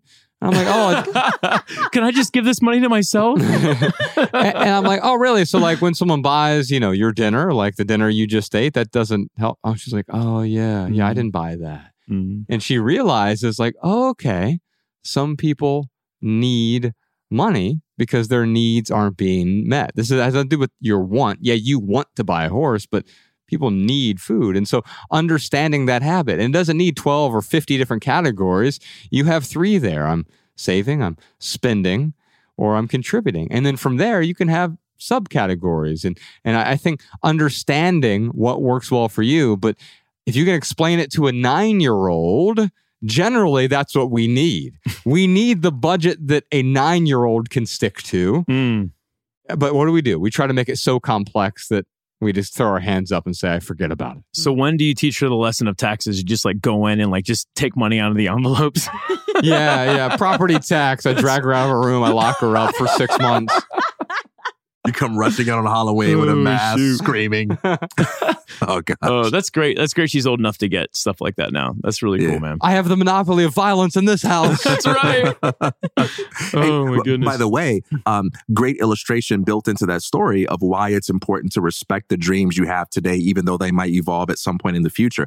Because when she gets enough money to buy a horse, by the time that day gets here, she might decide that she wants to use that money on something else. But the current horse dream is useful because that's what motivates the person that she is today to actually get to that point. Mm. So, um, That's great. what I would say about the budget be as detailed as you need to be in order for the budget to be useful. Mhm. Be as simple as you need to be in order to motivate yourself to actually use it. If it's so detailed that you're feeling overwhelmed and it makes you say, I'm not going to do this, then that's too much detail. And if it's so simple that you're not actually moving the needle, keeping track of important things, then that's not detailed enough. I, I recommend a system of evolving simplicity. Start with income and expenses. And typically, as you're notating things, you will reveal to yourself the natural categories that you use when thinking about your expenses. You'll be like, what are my bills? What I got to pay? Oh, I got to pay my utilities. Oh, I got to pay my rent or my mortgage. And and write it down. And and if you see clear and obvious ways to group things together, go with that. Go with what feels intuitive for you. And if not, let let it reflect how you think about it when you're writing it down. But that would be my recommendation.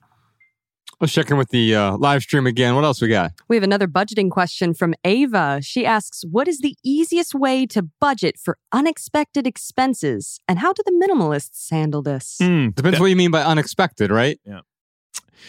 Is it an emergency? Or is it like uh oh no, my tire went well, like I guess that is still an emergency. If your tire goes flat, you need to replace the tire. Yes, that's an emergency. Yeah. And so I have an emergency fund of 6 Mhm. months worth of of basic bills. This isn't Mm-hmm. six months of extravagance and eating out. I mean, we don't really go to any restaurants anymore, Mm-hmm.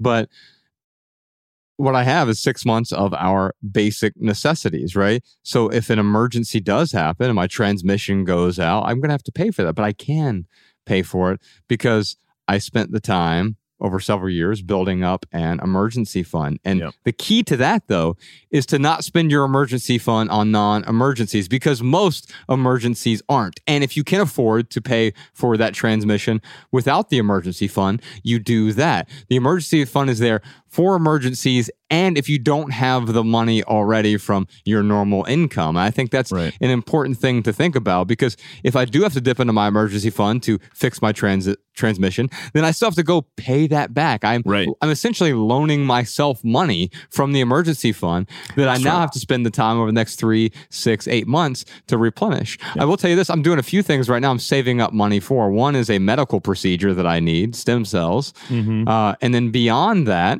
there are like some smaller things that we would really like for the house that aren't emergencies. I could dip into my emergency fund, and we want to get a shed eventually because right now Mhm. we're paying for a little storage space on the outskirts of town Mm. where Bex keeps her camping equipment because I don't want it just strewn throughout our house.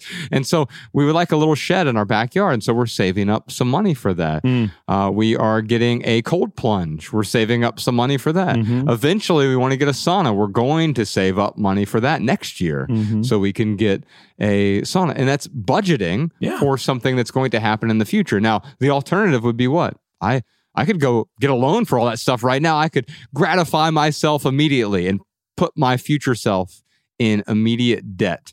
And then what happens if I have a real emergency, right? Now all of a sudden I've got the debt to tackle and I've got all of the other emergencies I have to to deal with at the same time. I'm adding undue stress. Instead, just wait for it. Yeah, absolutely. Yeah, you can always wait for it. Um, yeah, I was going to make a joke about well, if you didn't plan for the emergency, then uh, you just can't you can't spend that money. Like too bad. But but but to your point though, yeah, wait, see if you see if it actually is an emergency. I mean, some things obviously you're going to know right away. Um, but that's where the miscellaneous kind of helps me out though. Is like I, I do about five percent of uh, my income in a miscellaneous, and it so, so I'm planning for these like miscellaneous expenses that Mariah or I didn't think of. So there's a little bit of money there. And if it goes above and beyond, then yeah, I have an emergency fund that I can totally dip into. That's right. Mm. I mean, I think you guys said it. I mean, th- there's a clear distinction between un- unanticipated splurges and unanticipated expenses, right? When it comes to unanticipated splurges, the the answer is discipline. Mm. You know, deferred gratification. But when it comes to unanticipated expenses, you got to prepare for that because those are simply things that need to be given attention. Uh, that that you don't have the income flexibility to deal with. Mm. One thing I'll add, just because uh, this question is an age specific, younger people tend to have a, a harder problem um, prioritizing both emergency and savings because they have a greater sense of invulnerability. Oh, what's going to happen to me? Harder to imagine being sick or disabled. And also, retirement seems so far away, it's hard to motivate them to save. And so I like to use the concept of emergency fund, emergency funds to motivate young people to save in a way that is relatable for them. And that is what happens when you reach a breaking point where you feel like, I got to quit this job. Mm. I got to go follow my passion and do something amazing that makes me come alive. Well, think about the emergency fund like a level two emergency fund. Think about it also as something that empowers you to be able to make authentic choices because you have the ability to do things for a few months without that paycheck that you've become accustomed to. Love it. What else we got in Alabama? We have a question from Yaman. He asks Is it disingenuous to hold on to items from a previous relationship when you're in a different one? For example, gifts, letters, etc., from an ex. Ooh. Yeah. I mean, if Mariah had a box of like ex boyfriend pictures and letters and memorabilia, like I could, if it's adding value to her life, great. Like I don't, I don't care. Yeah. I mean, Um, my wife has a kid from a previous relationship. Good point. she keeps holding on to it too. It's Yeah. ridiculous. But you know, it's interesting. He's asking this question like, is this causing you stress right now? Because it sounds like it might be. And if it's causing stress, the question is, is like, you know, the true cost of hanging on to this. Is it worth what it's creating in your life? Is it Mm. creating more joy or is it creating more stress? Um, that's what I would look at. But there's no right or wrong answer to that. Yeah, I mean, why am I holding on to something from a previous relationship? Mm. Thankfully, most of my previous relationships, except for one, and Ryan knows exactly who I'm talking about, I think they'd all give me five stars on Yelp. And Mi- maybe two. oh, yes, yeah, that that's that's fair.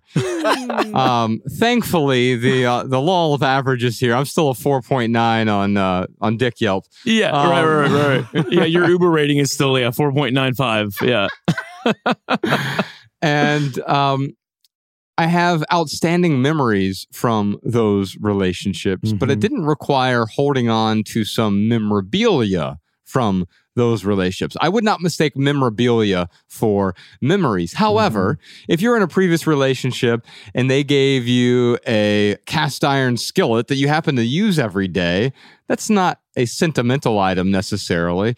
It is merely a useful item. And what would be disingenuous in that scenario, Mhm. Yaman, would be I'm going to get rid of this cast iron skillet and replace it with this, the same cast iron skillet, but it's not from Tanya who gave me this skillet. That's a great Mm. analogy.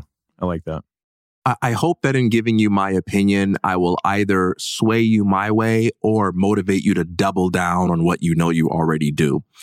I make a distinction between what I demand of myself and what I demand of others, right? And how I handle situations might vary for each.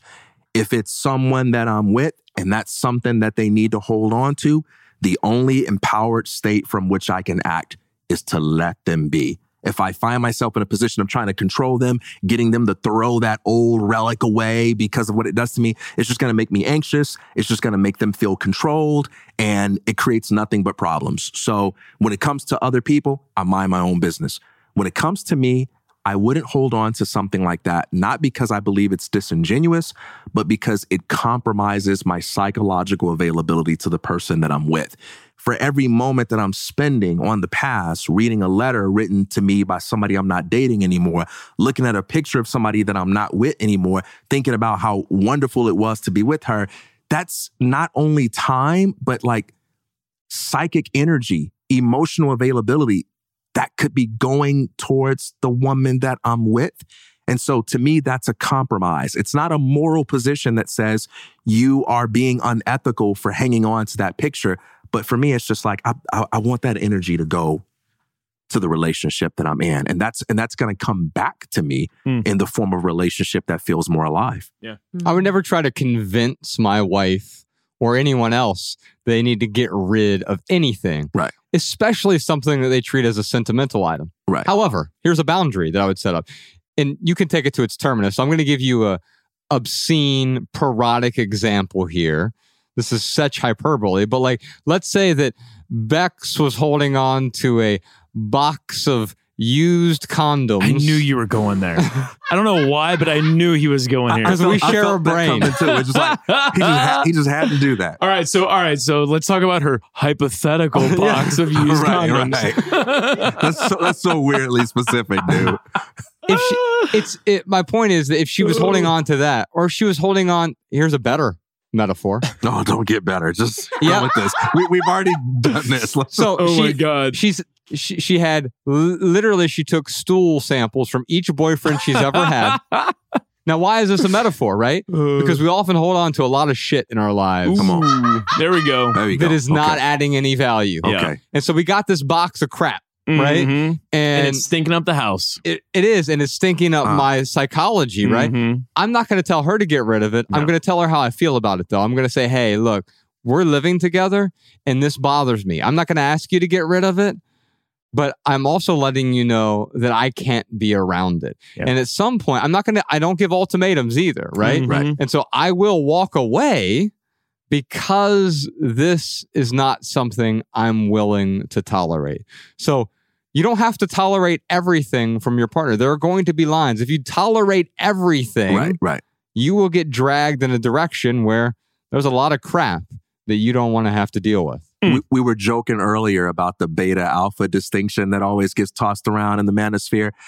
I do think that is one useful, albeit oversimplified thing to take away from some of those discussions. And that is you gotta be assertive enough and self respecting enough to not just tolerate anything that anyone throws at you. You can't be so desperate for love that you lose everything about you that makes you worthy of respect. Got to be honest about how you feel about things for mm. sure.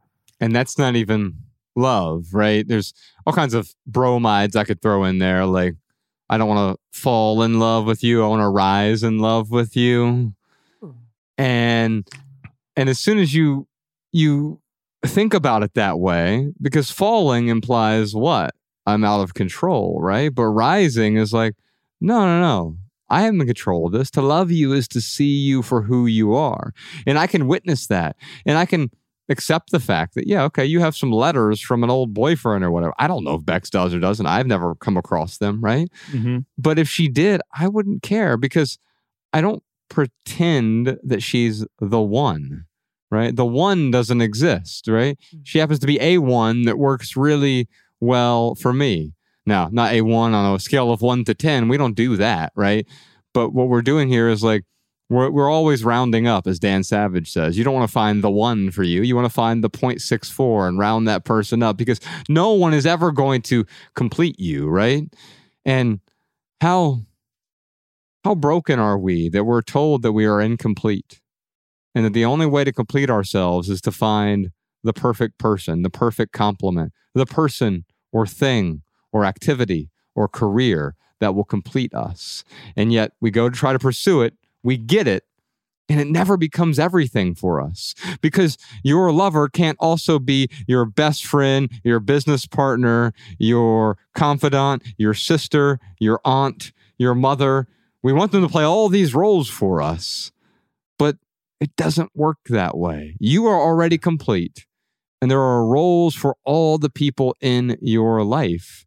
You get to determine what those roles are, and then they get to Yeah. determine whether or not they want to be in that role. And if you ever succeeded at playing all those roles for your lover, they they'd uh, immediately uh, become bored with you and leave you for somebody that's interesting. True that.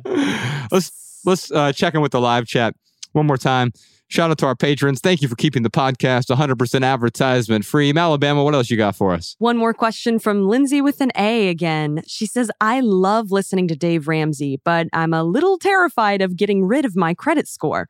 Why am I so emotionally attached to having a credit score? because you're conditioned. You are conditioned to have a credit score. I mean, it's something that people literally compare.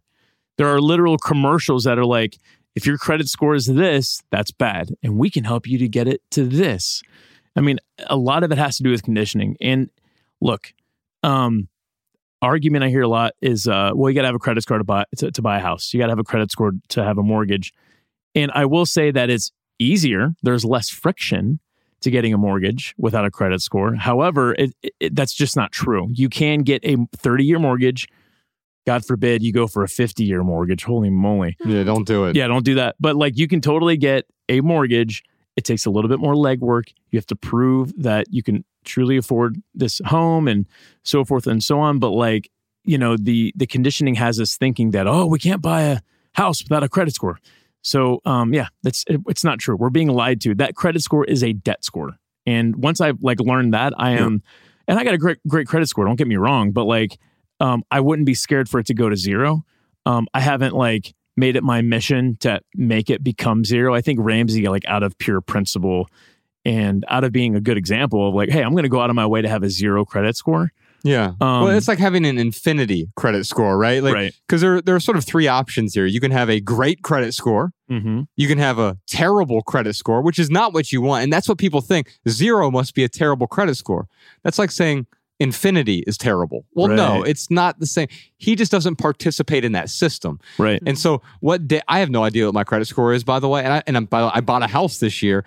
I didn't need a credit score. You know what I needed? I needed to be able to prove that I could pay for the house. Mhm. Because if I made ten thousand dollars a year Mm-hmm. and had an 800 credit score, they're still not going to give me the mortgage Right. for a house. You have to be able to, pr- and the same is true with renting.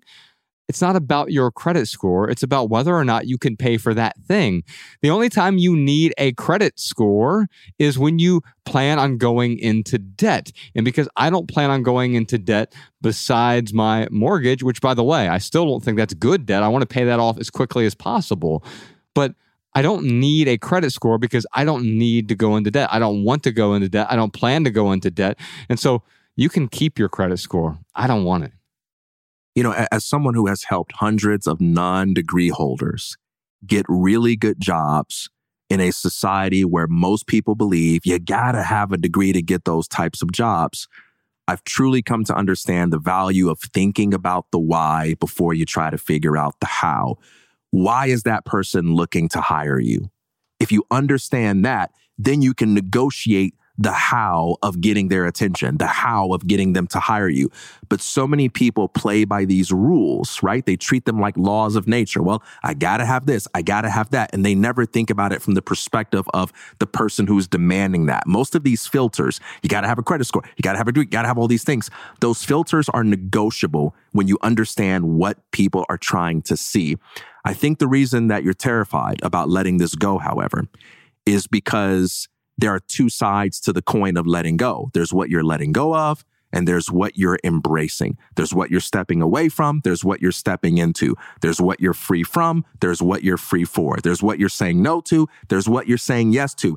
And if you don't educate yourself about what the options are on that other side, you're going to experience letting go, saying no, liberating yourself from something as nothing more than a loss because you don't have a vocabulary for the benefits. So I would take the time to listen to the likes of Ramsey a little bit deeper to build a vocabulary for what it is they do to obtain the things that credit scores are allegedly necessary for so that you can build your confidence and your capacity to do those same things. Makes it much easier to let go. Man, took the words right out of my mouth.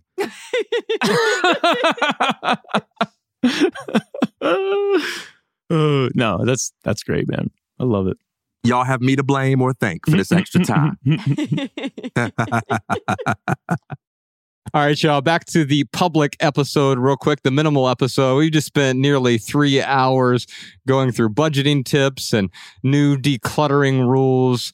But uh, real quick, for right here, right now, here's one thing that's going on in the life of the minimalist. This is before we get to our added value segment, which our added value segment, I'm getting super practical in a moment. But first, right here, right now, did you know that the minimalists have a bunch of free resources? And I mean free, free resources. Just go to theminimalists.com and at the top, there's a little button there that says resources. It's a resources page. You can download our minimalist rule book. It's 16 rules for living with less. It's a free ebook. We have a free 30 day minimalism game calendar. You can download, you can print that out, and it shows you how many items, it keeps track of how many items you've gotten rid of throughout the month. We've got seven free minimalist wallpapers. So the five questions to ask before buying. We've got a less is now wallpaper. We've got a minimalist wallpaper, several others. You can download all those for free for your smartphone or for your desktop. Nice little reminders to simplify, declutter your devices as well. We've got the 15 ways to write better. It's a free ebook. We got the free values worksheet over there as well. If you want to get clear on who you are, it's about getting clear on what you actually value as a person. What are your foundational values? What are your structural values? What are your surface values? And worst of all, what are your imaginary values? What values are getting in the way? You can download that values worksheet and everything else I talked about there. Theminimalists.com. Just click the resources tab at the top of the page. For our added value segment this week, Jordan, let's throw this up on the screen. This is, well, when I moved earlier this year, Ryan, you and I were hanging out, me and you and podcast Sean. We went to a coffee shop in Hollywood Mm-hmm. called Sightglass. Yeah. And I realized like they had these little paper towel dispensers. They didn't have this one, but then I noticed that when I'm at home, there are two things I hate about paper towel dispensers. Well, at least two, maybe more than that. You, first, it's on the counter. It kind of looks ugly. You put your paper towels on the counter. We all know that it, it's not aesthetically pleasing, Mm, really, right? mm. It's fine. It's not hideous, but it's not great. But the second thing is when you have them on a on a roll, you're putting your wet, dirty hands on top and trying to pull the paper towel. You know what I'm talking about, right?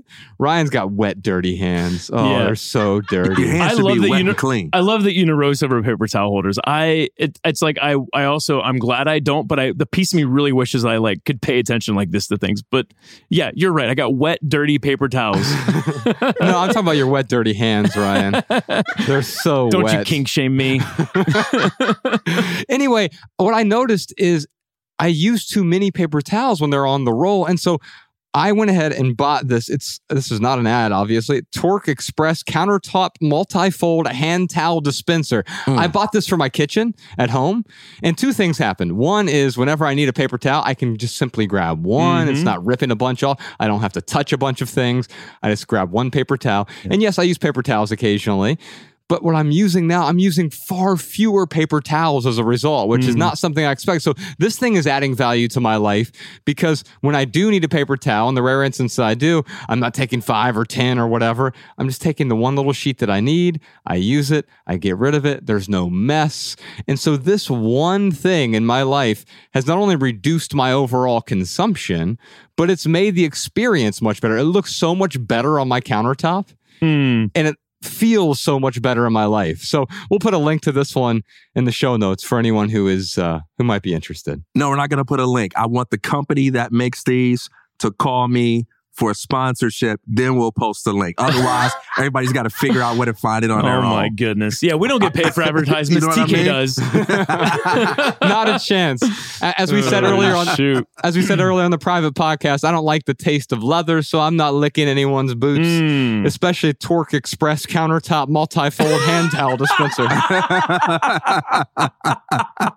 Man, I'm just trying to get you paid for what you're already oh, doing. That's anyway, so good. This non-boot licking segment is brought Let's to you go, Greg. by. hey man, they didn't pay me a damn thing to talk of course about not. it. No, it's just it's the, the irony. Everything we do is ironic. I Josh. won't lick your boots, but I'll sell them for you. That's our show for today, simpletons. On behalf of Ryan Nicodemus, TK Coleman, Malabama, Podcast, Sean, Jordan No More, Professor Sean, Social Jess, Danny Unknown, Post Production Peter, Emma the Immigrant, and the rest of our team, I'm Joshua Fields Millburn. If you leave here today with just one message, let it be this love people and use things, because the opposite never works. Thanks for listening, y'all. We'll see you next time.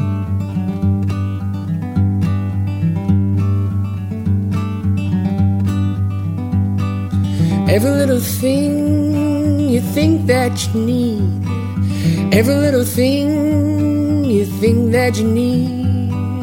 Every little thing that's just feeding your greed. Oh, I bet that you'd be fine without it.